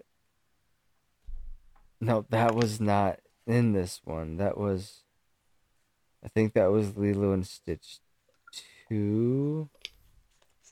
they're starting to blend together huh Yeah, no, I cuz man, I'd have to say any and all scenes that had Stitch in them. I'm not even gonna lie. It's any and all scenes that had Stitch was my favorite parts of the movie. fair enough And that's pretty much all of the movie. Yeah, every movie's got like every Disney movie's got like the one standout character that you really like. Like Genie's got Aladdin, or Aladdin's got Genie. I mean, yeah. you know, um, Lilo and Stitch has Stitch, obviously, hmm but there's always like that one comic relief character that everyone walks away from the movie remembering more than anything else. You know, Pleakley. yeah. Yeah, I don't know if he would be the first thing I remember from that movie, but he's he's definitely funny. Yeah. Um, yeah, him and Jumba, who was the original villain, and then the villain got switched over to Gantu about halfway through the movie. And Jumba Gantu, Jookiba. I like Gantu, Kevin Michael Richardson playing Gantu, who, um, Yep.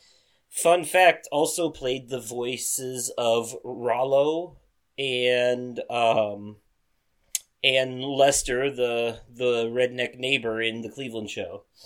Okay. Yep. Yep. No, wait, he didn't play Rollo. He played Cleveland Jr. and Lester. Rollo was played by Mike Henry, who also played Cleveland on that show. Yeah. Um, but, anyways, yeah. Um, l- let's kind of dive a little bit. So let's look at what I'll call different sections of the Disney er- eras, if you will. So I was gonna say because we last landed on Stitch, I think that would be a perfect segue to talk about the Disney parks because there is a ride called uh, I forget uh, it was um the le- uh the this Oh, say anything and everything you need to about the Disney parks. The stage is yours for this part because I have not been to any of them, so I basically have no input. Okay, so this okay, so it was it was called Stitch's Great Escape. And you go in and you're uh basically you're recru- basically a new a, a recruit to help capture experiment 626 and there was some original like like they they they they had the voice actor that did Stitch do like original like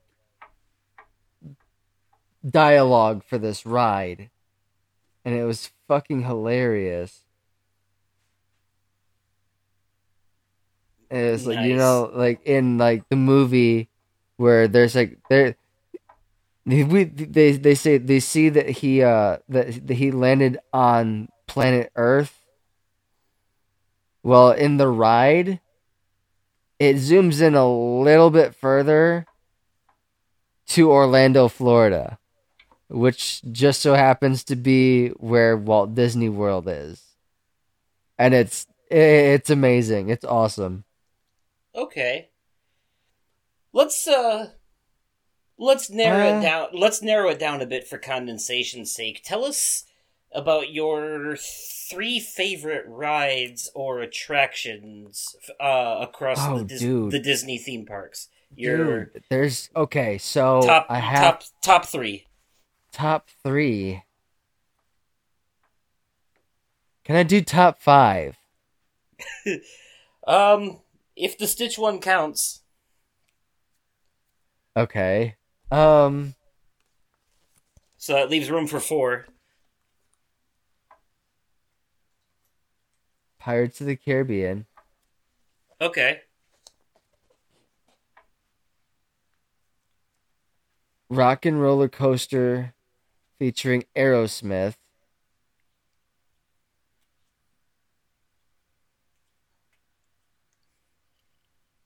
Twilight Zone Tower of Terror.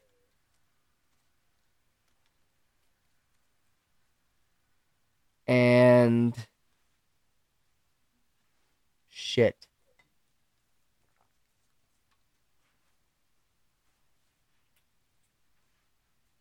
Ooh.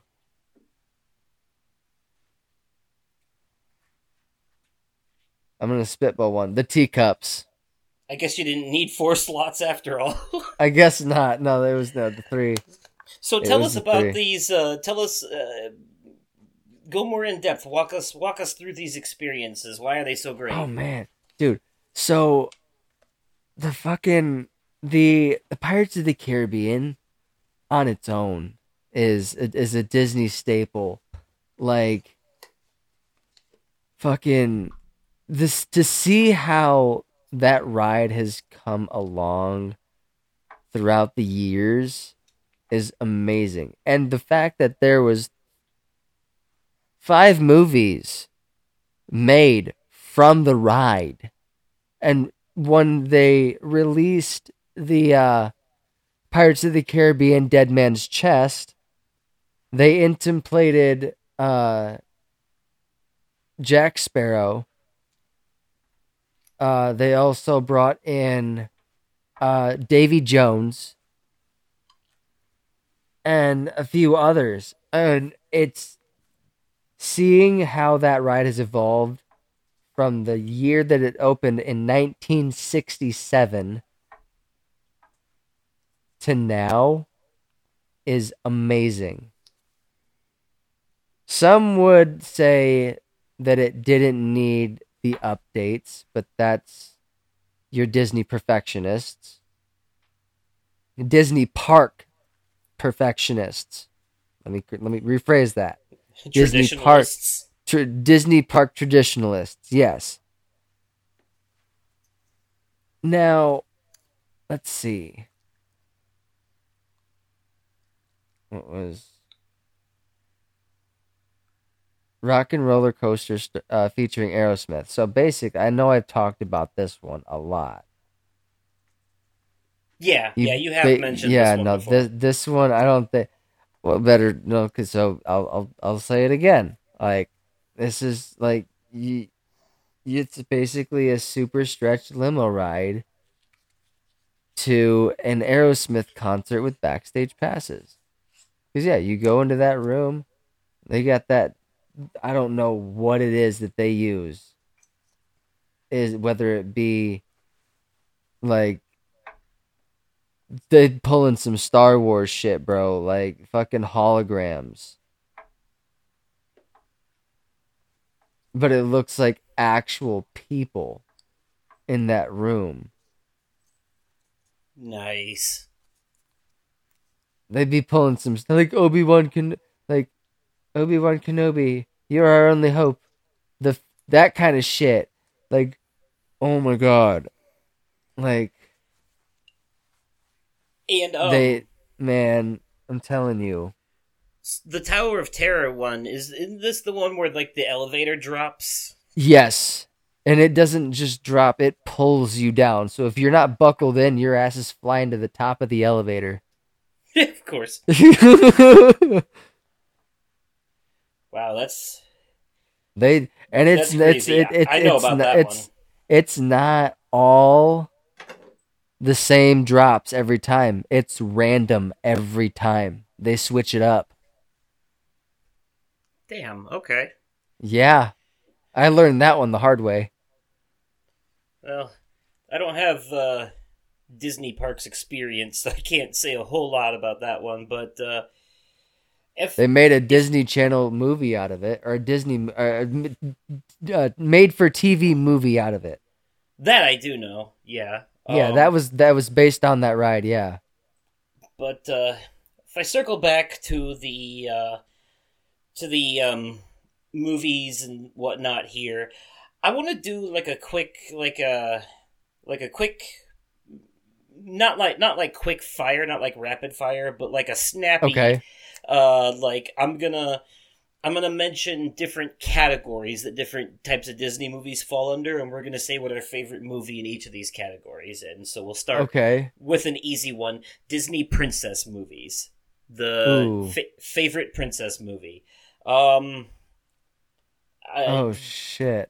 I want to say Sleep Sleeping Beauty. I'll have to say Maybe Sleep no or Beauty and the Beast. Mulan. Does that count? Yeah. Wait, no. No, because at the Disney parks, Mulan will tell you she is not a princess. She is a She's legend. not. She's a yeah. She's a, a, a She's a legend. warrior. I think Vanellope from Wreck It Ralph counts. Tiana from Princess and the Frog, obviously. Okay. Cinderella. Pocahontas does not count. Not a princess. Um, I don't think. God But like, but like, because that was going to be my next one. Cinderella, Sleeping Okay, Beauty. I have Snow to say, White, okay, I have um, to say Cinderella because Gus Gus. Ariel. Ariel's a counts as a princess too. Yep, I, I like Gus Gus from Cinderella. Yeah, Cinderella was a good one. Uh, Bippity Boppity Boo and all that. you Uh know, huh. that's definitely an iconic one too. Yeah, so I have to say Cinderella. Favorite Disney movie where animals are the main characters can be 3D animated, original. It doesn't matter, but the Ooh. the the animals are the main focus. Lady and the Tramp, 101 Dalmatians, um, Bolt, uh, any of that shit. Uh, not Zootopia, not anthropomorphic animals. Actual animal animals are the main focus here. Ooh. Mine is the Ooh. Aristocat- Aristocats. Okay. Everybody wants to be a cat. Da-da-da. Yeah. Okay. Uh, you're gonna make me pull out Disney Plus again. Hold on. God damn it! These should just be able to come to you. Like you should oh immediately god! know no, what your favorite no, is. like, there- bro, like there's so many. yeah, but like the first one you think of is most likely going to be your favorite because it's the first one you thought of. That was usually how those things work. Fox and the Hound. yeah, that's a very good choice. That is a very good choice. A sad Fox movie, but a good one. Sad movie, yeah, no, definitely sad movie. yes, Sad, sad movie. yes, yes. Okay. Um, yes. Okay. Um, most underrated Disney movie. Treasure Planet. say. I can agree with that one. I also has to say Black Cauldron. Black Cauldron is also severely underrated, but I agree no. with I, I agree with Treasure Planet as well. That one doesn't get the love it deserves. Did you notice there was a Treasure Planet reference in that Disney 100 thing? He, he was sur- he I- surfed by on the thing, I did. the I did notice that. I did notice that. so that was kind of cool to see. Yeah. Based on the on the Pirate Story Treasure Island. Uh huh. Um, Muppets yeah. did that. Did a did a did the Muppet Muppet Treasure Island. yes. Favorite Pixar movie. Favorite Pixar movie. Now that is a hard one. Yes, yeah, because there's a lot of good ones. We're thinking Toy Story, Bugs Life, Cars, Finding Nemo, um, Elemental, Oh my god. uh, Inside Out. Um, yeah, Oh my god. And it gets confusing because all Disney movies are animated like that now, even if they're Ah. not if they're not Pixar. So sometimes people get them confused. Like Encanto, I don't think was Pixar, but it was Disney. I could be wrong. Yeah, it was not. It was not Pixar. I don't think so. Same for no, was Onward. Onward might have been Pixar. Onward is Pixar. Onward is Okay. Pixar. I'm looking at the list right now. Okay. Yeah, yeah. So, um, Oh my god. Monsters Inc. is Pixar, I think. It sure is. Um, Oh my god. it's kind of uh, hard. It's kind of Good hard. Dinosaur. To, The Good Dinosaur was Pixar. eh. Coco was Pixar. I've n- I have not seen Coco. I've not Co- seen Coco.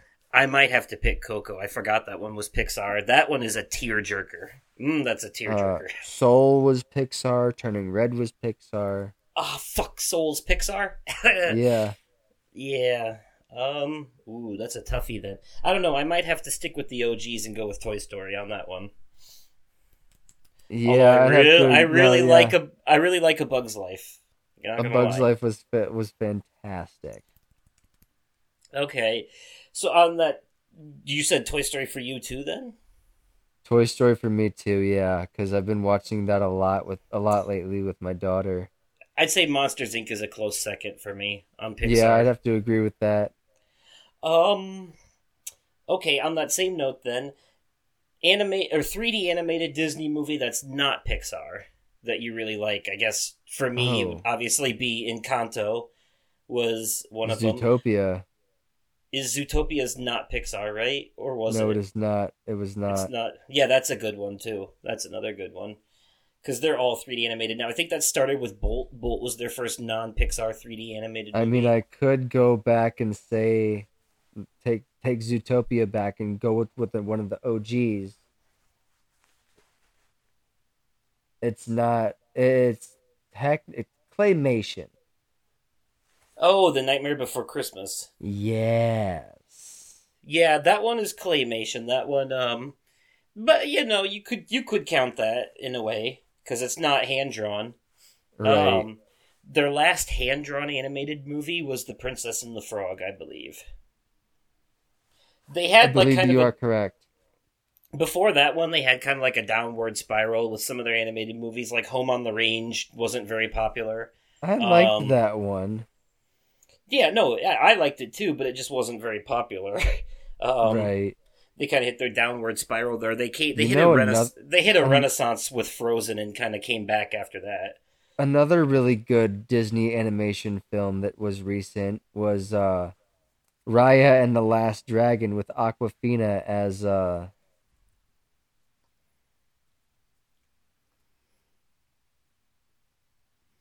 Yeah, uh, I can't. The Last Dragon.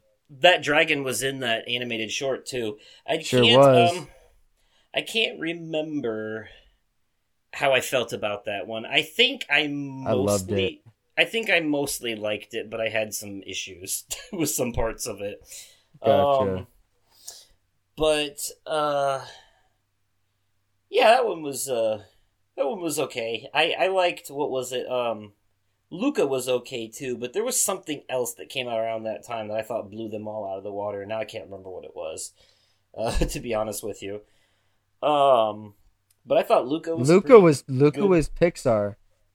Yeah, Luca is Pixar, not not 3D, not non Pixar 3D, but uh, Big Hero Six would probably be one of my favorite non Pixar 3D animated ones. I think Yeah. would probably be one of my choices. I even I thought Frozen was good too. I'm not gonna lie. Um, I thought that one was pretty good. Like a, a lot of people, I know it's like overplayed for a lot of people, and they got It is, out but I'm it, not but, going like, to dis- I'm not going to dismiss that it's a it's a good movie because it is. And it kicked off the second Disney Renaissance. So It did. there's that that too.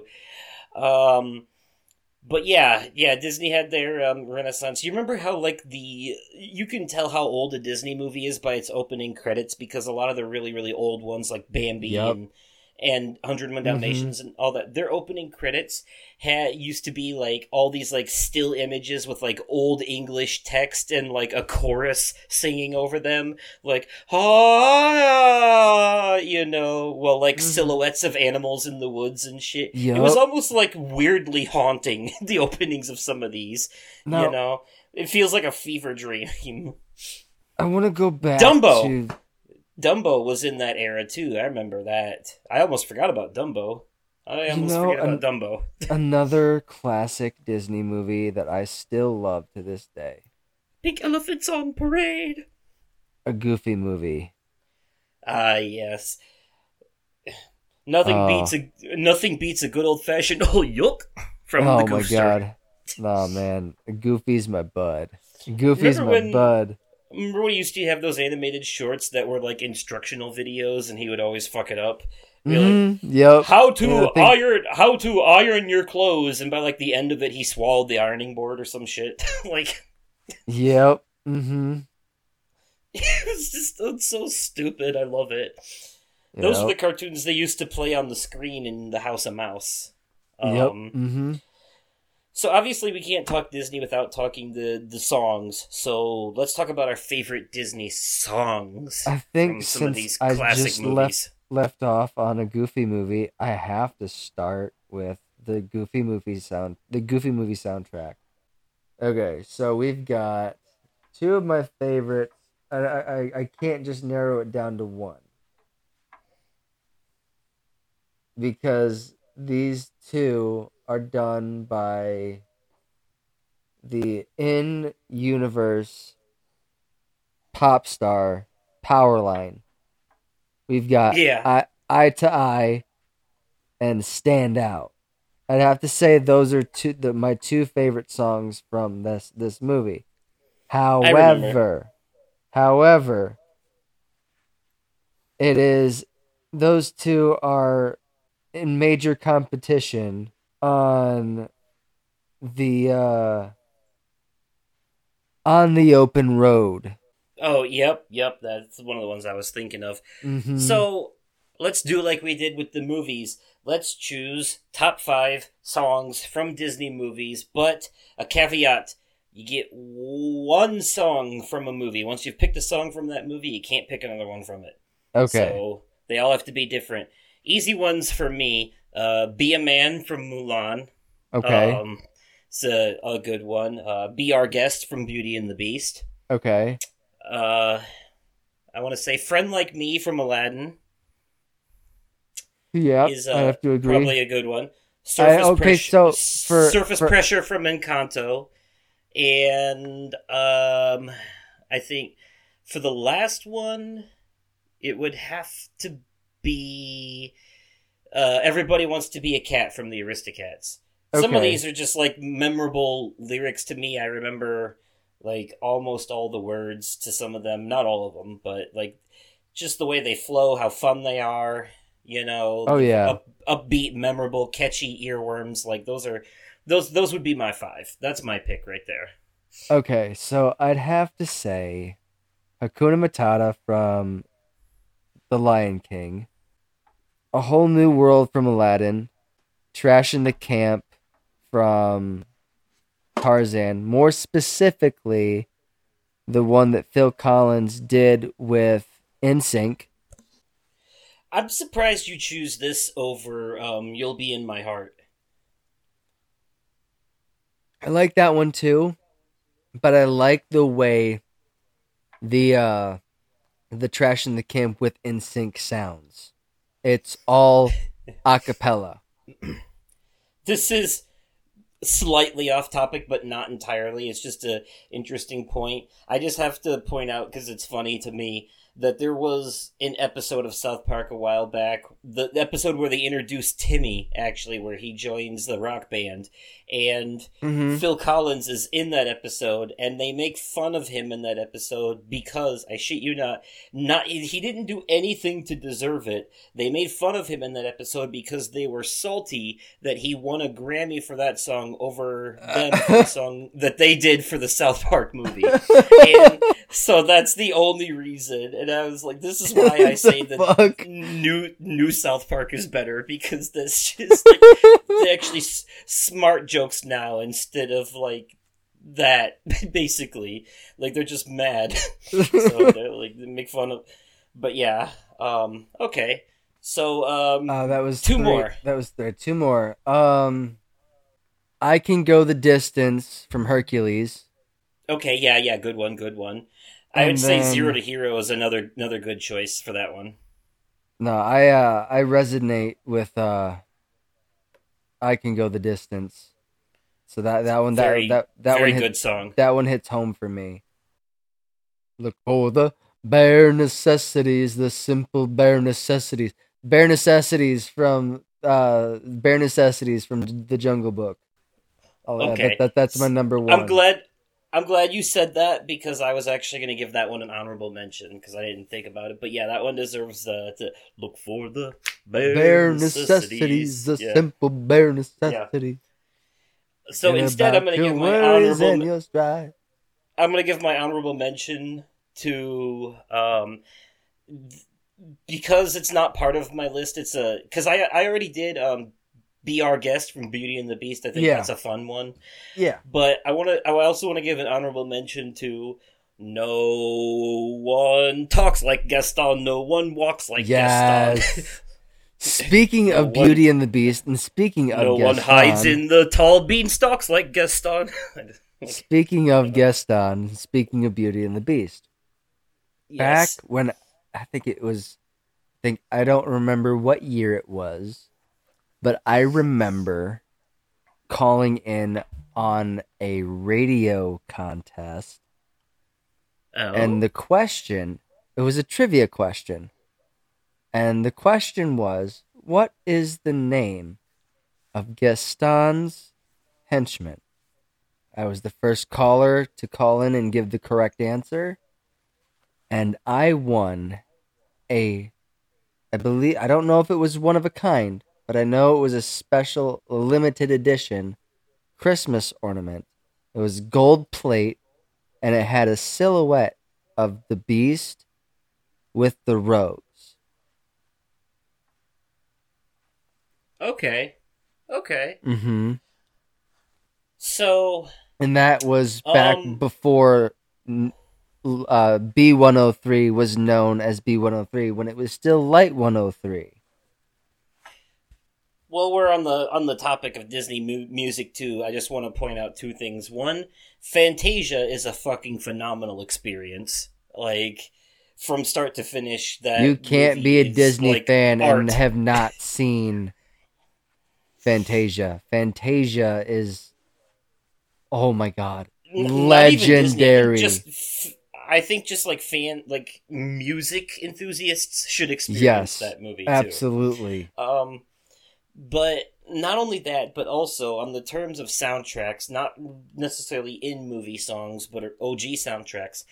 The entire soundtrack to Tron Legacy was done by Daft Punk, and that was Yeah. amazing. It sure was. I I remember really, seeing I remember that. seeing Tron Legacy in theaters and uh, IMAX 3D. Yeah, 3D. That movie probably had to look amazing. In Oh 3D. my god, it the, sure the the fuck did. A few examples of it doing it right. You know, It sure the fuck did.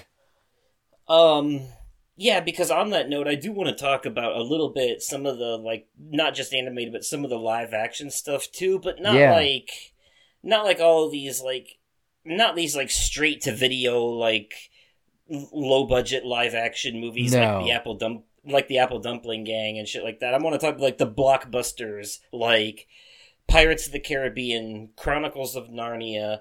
Um, I wouldn't call the original Tron a blockbuster, but I would call it a cult hit. And I think it was. Way, I think it was way ahead of its time. Yes. If I'm being honest, Jeff Bridges, too, in that. Mhm. Um, yeah, great, great shit. I I'm a fan of Tron and Tron Legacy, but also the entire Pirates franchise. Yes. More so the first the first three movies. Yeah. Um, I I think the worst movie in that franchise is the fourth one. If I'm being honest, the one with the mermaids and zombies. I like that Um, one. I think they bring it back with the with the fifth one. My second Dead men tell no tales. My my second least favorite is actually the second movie, Dead Man's Chest. Oh yes, My- absolutely. I got a jar of dirt. I got a jar of dirt, and guess what's inside it? like not to say that it's bad not to say that it's bad but that movie definitely exists to bridge the gap between the first two it doesn't stand Yeah. on its own No. it like it needs yeah yeah it um my favorite is at world's end the, th- the third one where they have like jack sparrow's like mind prison in davy jones locker and they have like Mhm. uh the the big epic battle between all the ships at the end Yep. and like i think it, i think it has some of the best jokes some of the best character interactions some of the best set pieces and action scenes yeah. um yeah and it's uh, made for a really great level in kingdom hearts 3 so yeah. No uh, shit. yeah um so that one is my favorite. Johnny Depp is always great in those. I like the live action Alice in Wonderland movies by Tim Burton. Johnny Depp is great in those too. The Mhm. first one more so. The second one was kind of. You know another one that was really good that Johnny Depp was in? It doesn't get all the attention it it should. The Lone Ranger. Disney? Yeah, the Lone Ranger. Oh yeah, The Lone Ranger. Yeah, yeah, yeah. Well, that's because Armie Hammer turned out to be a cannibal. So Jesus fuck. Not like, that's not. Did you not know? about no? I didn't. Yeah, no. The guy who played the Lone Ranger in that movie turns out he uh, he likes the taste of people. So he's a yeah. he's a genuine Hannibal Lecter. Okay. Yeah, yeah, not a great thing to be. Um, so yeah, Jesus Christ. so not well, not that quite. The, maybe not necessarily on that. I don't think he's going around killing people to get his fix, but he's, you know, I don't think there's any way that you can get human flesh that's considered ethical. So- No. um, but yeah, nope. Um, Johnny Depp was great in that movie too, but like uh, the the role for his character did feel a little stereotypical. Um, yeah. It also felt because the movie was being was produced by Jerry Bruckheimer or directed or whatever. It really felt like they were just doing pirates again in the old west. Yeah. it felt like a pirates movie in the old It west. It did. It really did. Um, very similar vibes there. Um, but yeah, I'm trying to think. What are some other? Let's see. We had Narnia. We had like what two or three Narnia movies? Three. Right? There was at Three. least three. Yeah. There was three. Keep forgetting one of the them, third the third one was not Disney. It wasn't. No, okay. it wasn't. Not originally. I didn't know that. The voyage is that the voyage of the Dawn Treader? Is that the third one? Yes. because it's Lion Witch in the Dro- Wardrobe, and then there's is Prince Caspian the second one. Prince Caspian was the second one. Yes. Okay, and then the Voyage of the Dawn Treader, which the at that point that one's more about like their stupid cousin. Yeah. Uh, yeah, uh, and I think like the youngest of them goes with him in that one, but the others don't this time. Yeah. because they're too old now. Yeah, I remember that. Those movies skip some of the books. Like they the- did, and I've they- from what I've heard, I do believe Netflix will be picking up a an, an original series for the Chronicles of Narnia that follows the chronological order of the books. Interesting. I'm really hoping but I can that's see true. why. I can see why though, because some of those books I don't think translate very well to movies. Some of them do. Like the very first book is about the creation of that world, Yeah, and it it it almost reads biblically in a way, and it, I don't think it would make for a very interesting movie. Like it would be like watching a movie about watching like basically the Big Bang happen. like fair you know point. I'd like to Um, see that.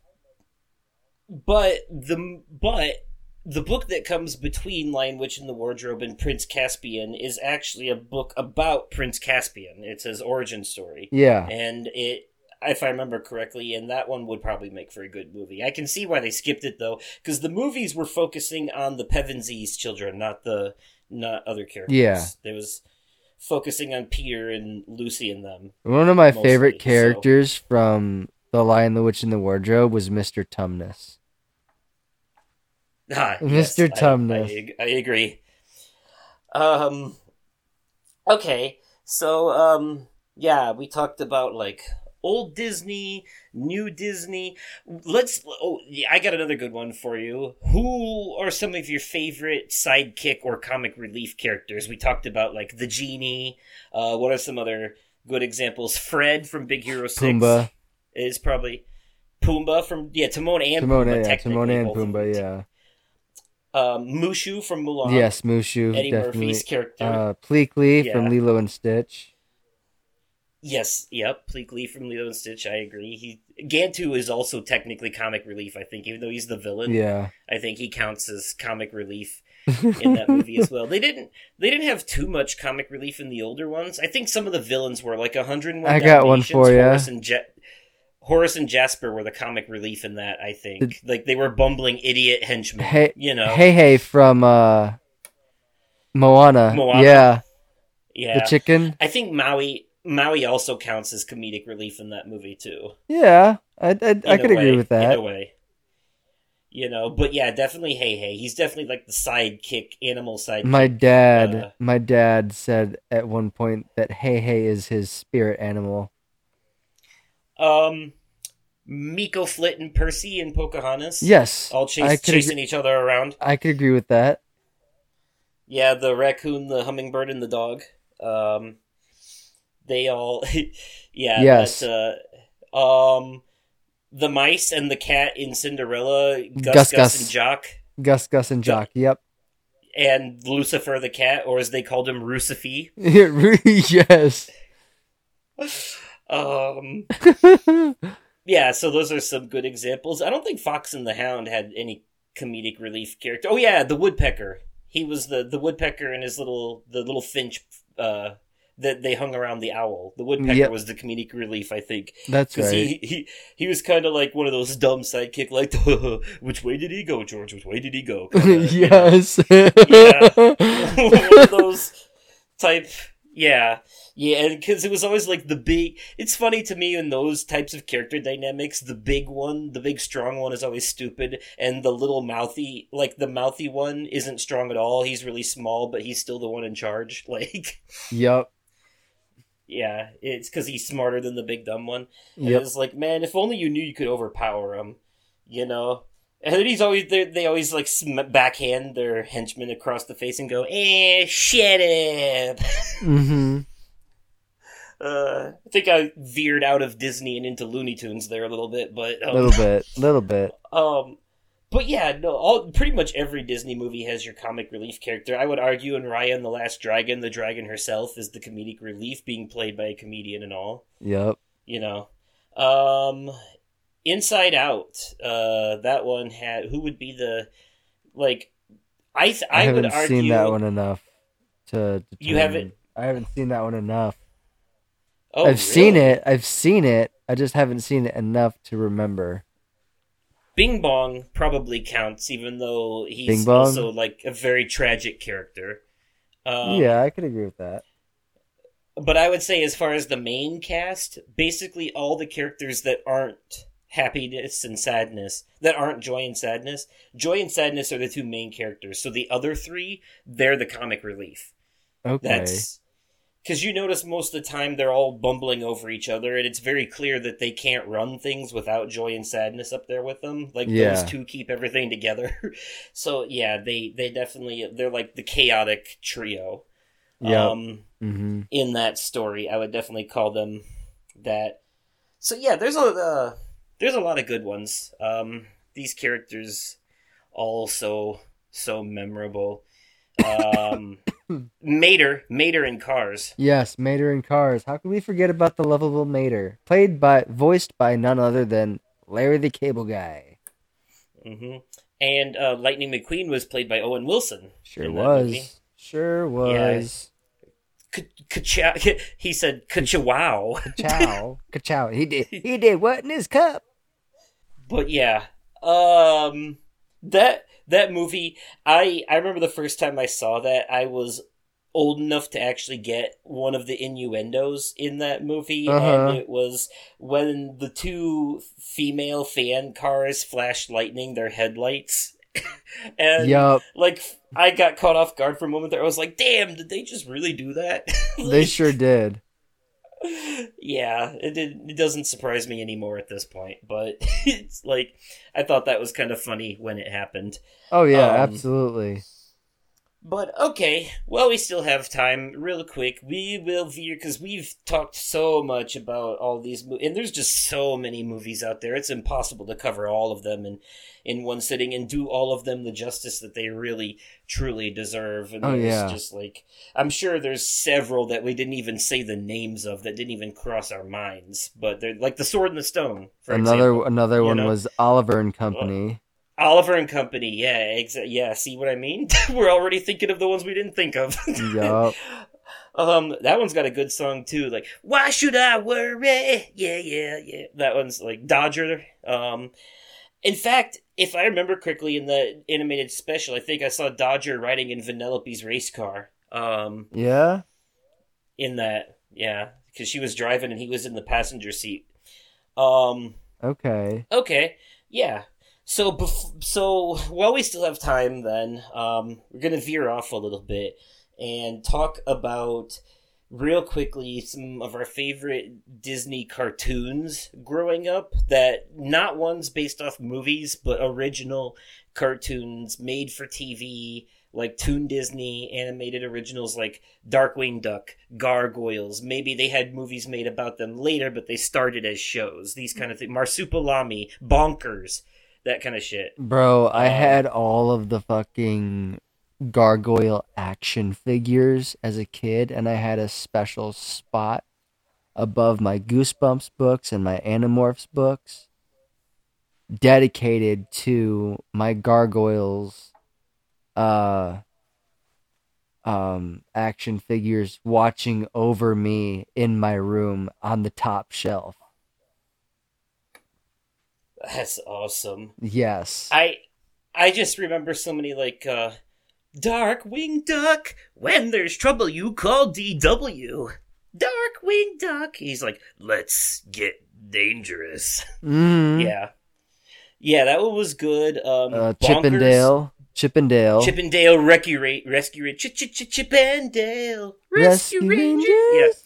yeah, DuckTales. DuckTales. Ducktales, Ducktales, yeah, Tailspin. Which was t- oh yeah, technically based on the Jungle Book, but it was its own original story. yeah. You know, because there was no point in the Jungle Book where Baloo was a pilot. So no, never. you know, this was a this was a spin off, a tail spin off, if you will. yes. Um, um, Let's see. yeah, but it was a good one. The Emperor's New School, uh, or yeah, yeah, The Emperor's New School, because that was based on the movie. you're gonna make me bust out Disney Plus again. Did you did, the, the, the the the the the Proud Family? yes, I remember the Um, Proud Family. Did you ever see Bonkers, the one with like the bobcat I that was had like the goofy, I had, like I had the Bendy toy when I was a kid. uh, is like but I down down to Toontown when the can't diddle diddle diddle. Like opening song was like very like scat jazz style. Yes, yes. Yeah, yeah. Because it was uh, like the, it, here's a, here's a good the, one. Here's a throwback. I think I think the Toontown that Bonkers takes place in was supposed to be the same Toontown from Roger Rabbit. The Adventures of the Gummy Bears. Ah, yes. Gummy bears bears. Yeah, bouncing yeah, I here and there and everywhere. I remember. I remember. Yeah. Bonkers. Okay, I got So I got a more memories got a more recent one for you that uh a lot of Recent, you say? yeah recent and I actually will actually sit down and watch this and giggle myself. Okay. Ryan talked, or no, it was Spencer talked a little bit about it uh, a while ago on Fortress of Nerditude. Uh, Bluey, it's fucking hilarious. That's Disney? Yes, I didn't know that. Huh. yeah, that's I wasn't Disney. I wasn't I wasn't really thinking like the Disney Junior, but hey, that counts. Bluey, yeah, no Bluey. It's it's it's hilarious. Fair enough. And obviously, I I, got- can't. I, I- can't talk about um, di- animated Disney shows of this era without talking about Disney's House of Mouse, which is the great culmination of all of it put together. God, I Uh, love that. I I miss that show so much. I'm gonna have to go on YouTube and watch episodes of it again just for nostalgia. I know that uh the other oh no, so another one. Kim Possible was another good one. Ah, yes, Kim Possible. That was uh, that was a good one. Yes, uh, Recess. Recess, Recess. yes. Um, the Little Mermaid had their own had its own uh, animated series at one point. The Timon. No, yeah, we did. We Tim- did talk about those in like multimedia stuff. I was trying to think of more like the originals, uh, the original series, like things that started as cartoons. Here, Uh, this didn't necessarily start as a cartoon, but it culminated from the movies. Mighty Ducks, the animated series. that's true. I do remember that they had that. Um, Yep. But yeah, yeah, so many much. I can't believe we did all this Disney talk and didn't mention Fin- Winnie the Pooh. He's kind of Phineas- a big deal. Right, Phineas and Ferb. Phineas and Ferb. Yep, yep. That's one. That's one. Um. Uh, Is oh Schoolhouse shit. What's Rock. the Can't um? forget Schoolhouse Rock. Or even Roly Poly Oly. Damn it! I'm trying to think. What's the one with the with the Otter. what's what's the one where one of the villains is Gravity Falls? That is the one I'm thinking. Gravity Falls. That's supposed I've- to be a really good one. I have not seen any of it yet. All I know is that it gets really dark at points, and one of the villains is a pyramid with an eyeball in it. Oh Jesus Christ! Yeah. It's but it is apparently really good, and apparently there is like e- Rick and Morty Easter eggs in it too. Oh times. really? Okay. Yeah. Which is Phineas and Ferb the one with Larry the Platypus? Yes. Okay. Yeah, and that's also the one where like they drive their sister nuts because she always tries to tattle on them, and they always have it like fixed by the time the parents get there. Yep. Pepper Ann. yeah. Oh, I remember that. I remember Another one that. of my wow. another one of my favorites from Playhouse Disney was PB and J Otter. Okay. Yeah, I remember that. There's been some classic Mickey Mouse cartoons too throughout the ages, like just different ones here and there. Uh, Oh, Quack yeah. Pack was a was a Donald Duck one. Quack Pack. Mhm. Like I said, there was Ducktales. Um, ooh, Goofy had Goof Troop. Goof Troop. was a Goof Troop Yep. was one of my favorites. yep. With the Goof Troop, we'll always come together. Yeah, something like that. Best of friends forever. Um, okay, so those that's a pretty good trip down nostalgia lane. All of those cartoons.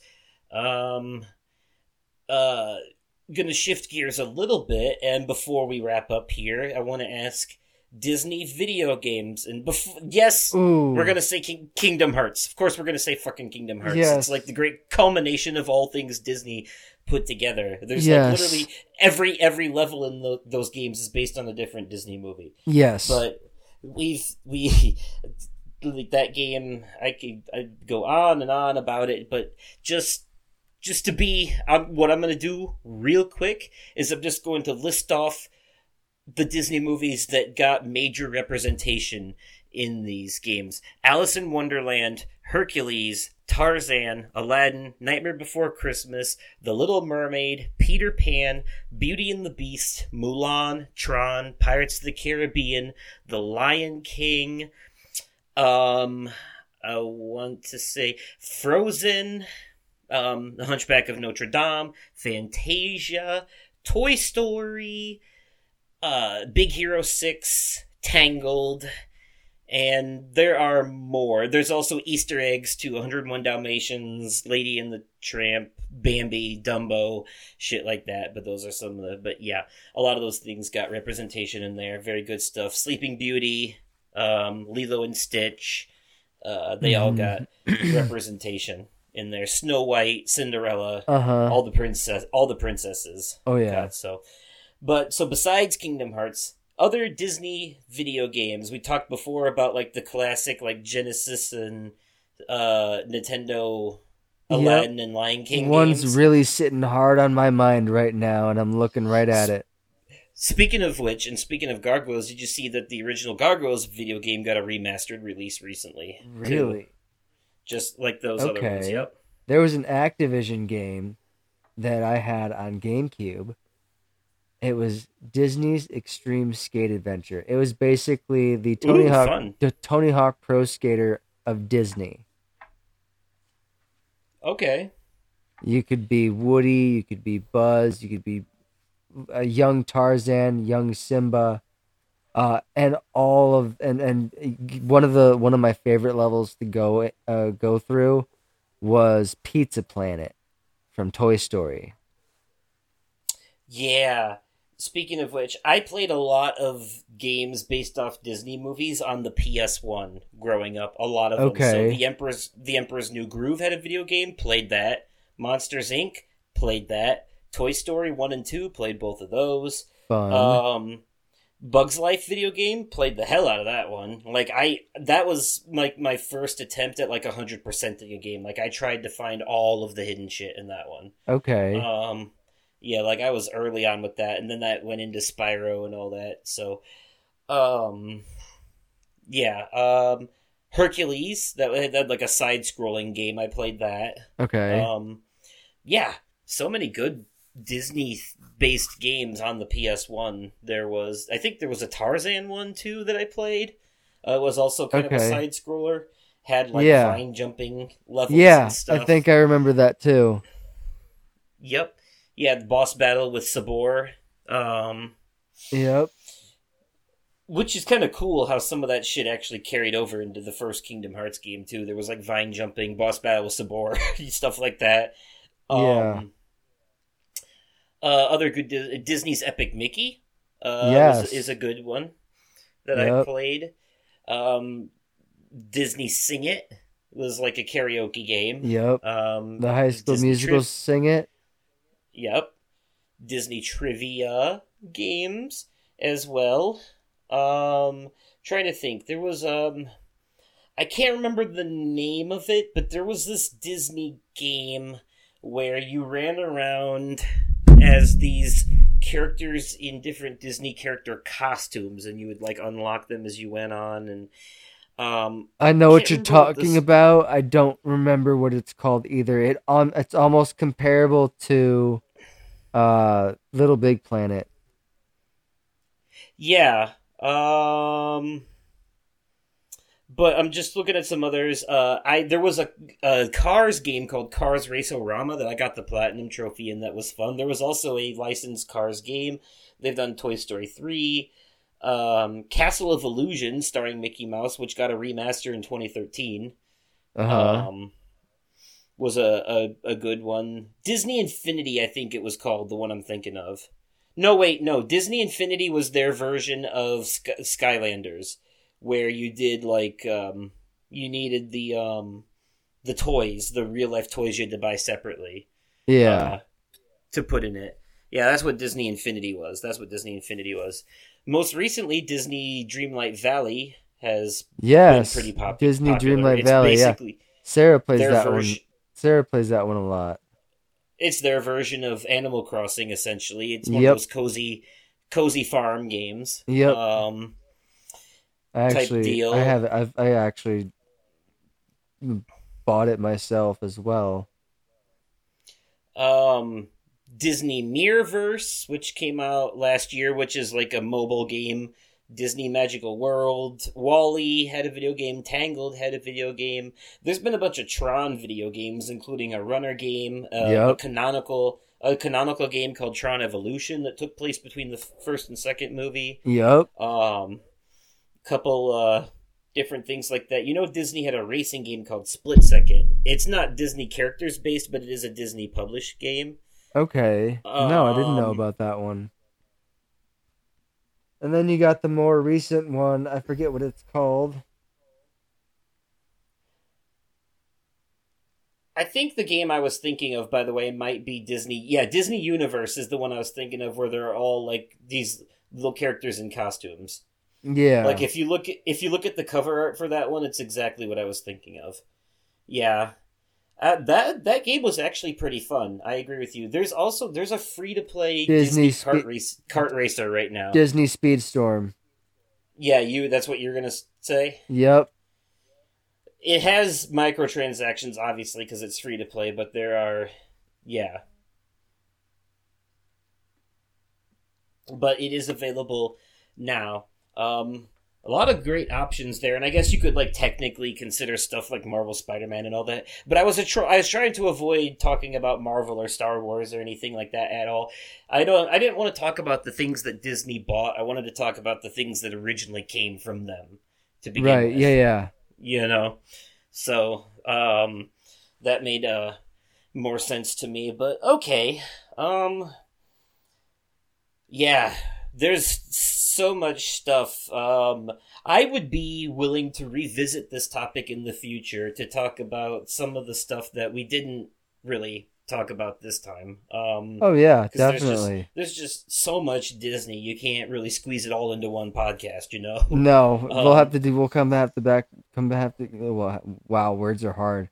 We'll have to come back and do this another time.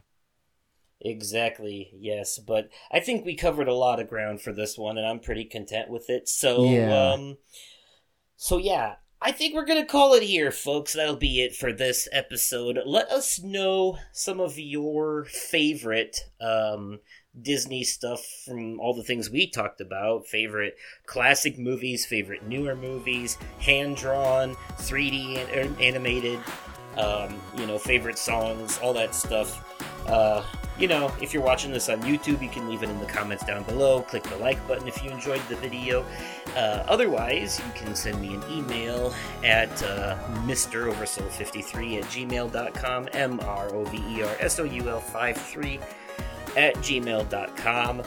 Um, follow us on Spotify, rate on Apple Podcast, all that fun stuff. I'm also on the website formerly known as Twitter at Oversoul53. As- but I don't know how much longer I'm going to be over there because that place is definitely going to hell. so, Well, you can find me on the website formerly known as Twitter at the Vaping Fiend. You can find me on TikTok at the.vaping.fiend. And why not follow me over on Twitch at the Vaping Fiend? yes, yes, all of that and more. So, once again, thanks for listening, everybody. I hope you enjoyed it. And until next time, just remember when you wish upon a star, it makes no difference who you are. Your dreams will come true. Good night, everybody. Bye!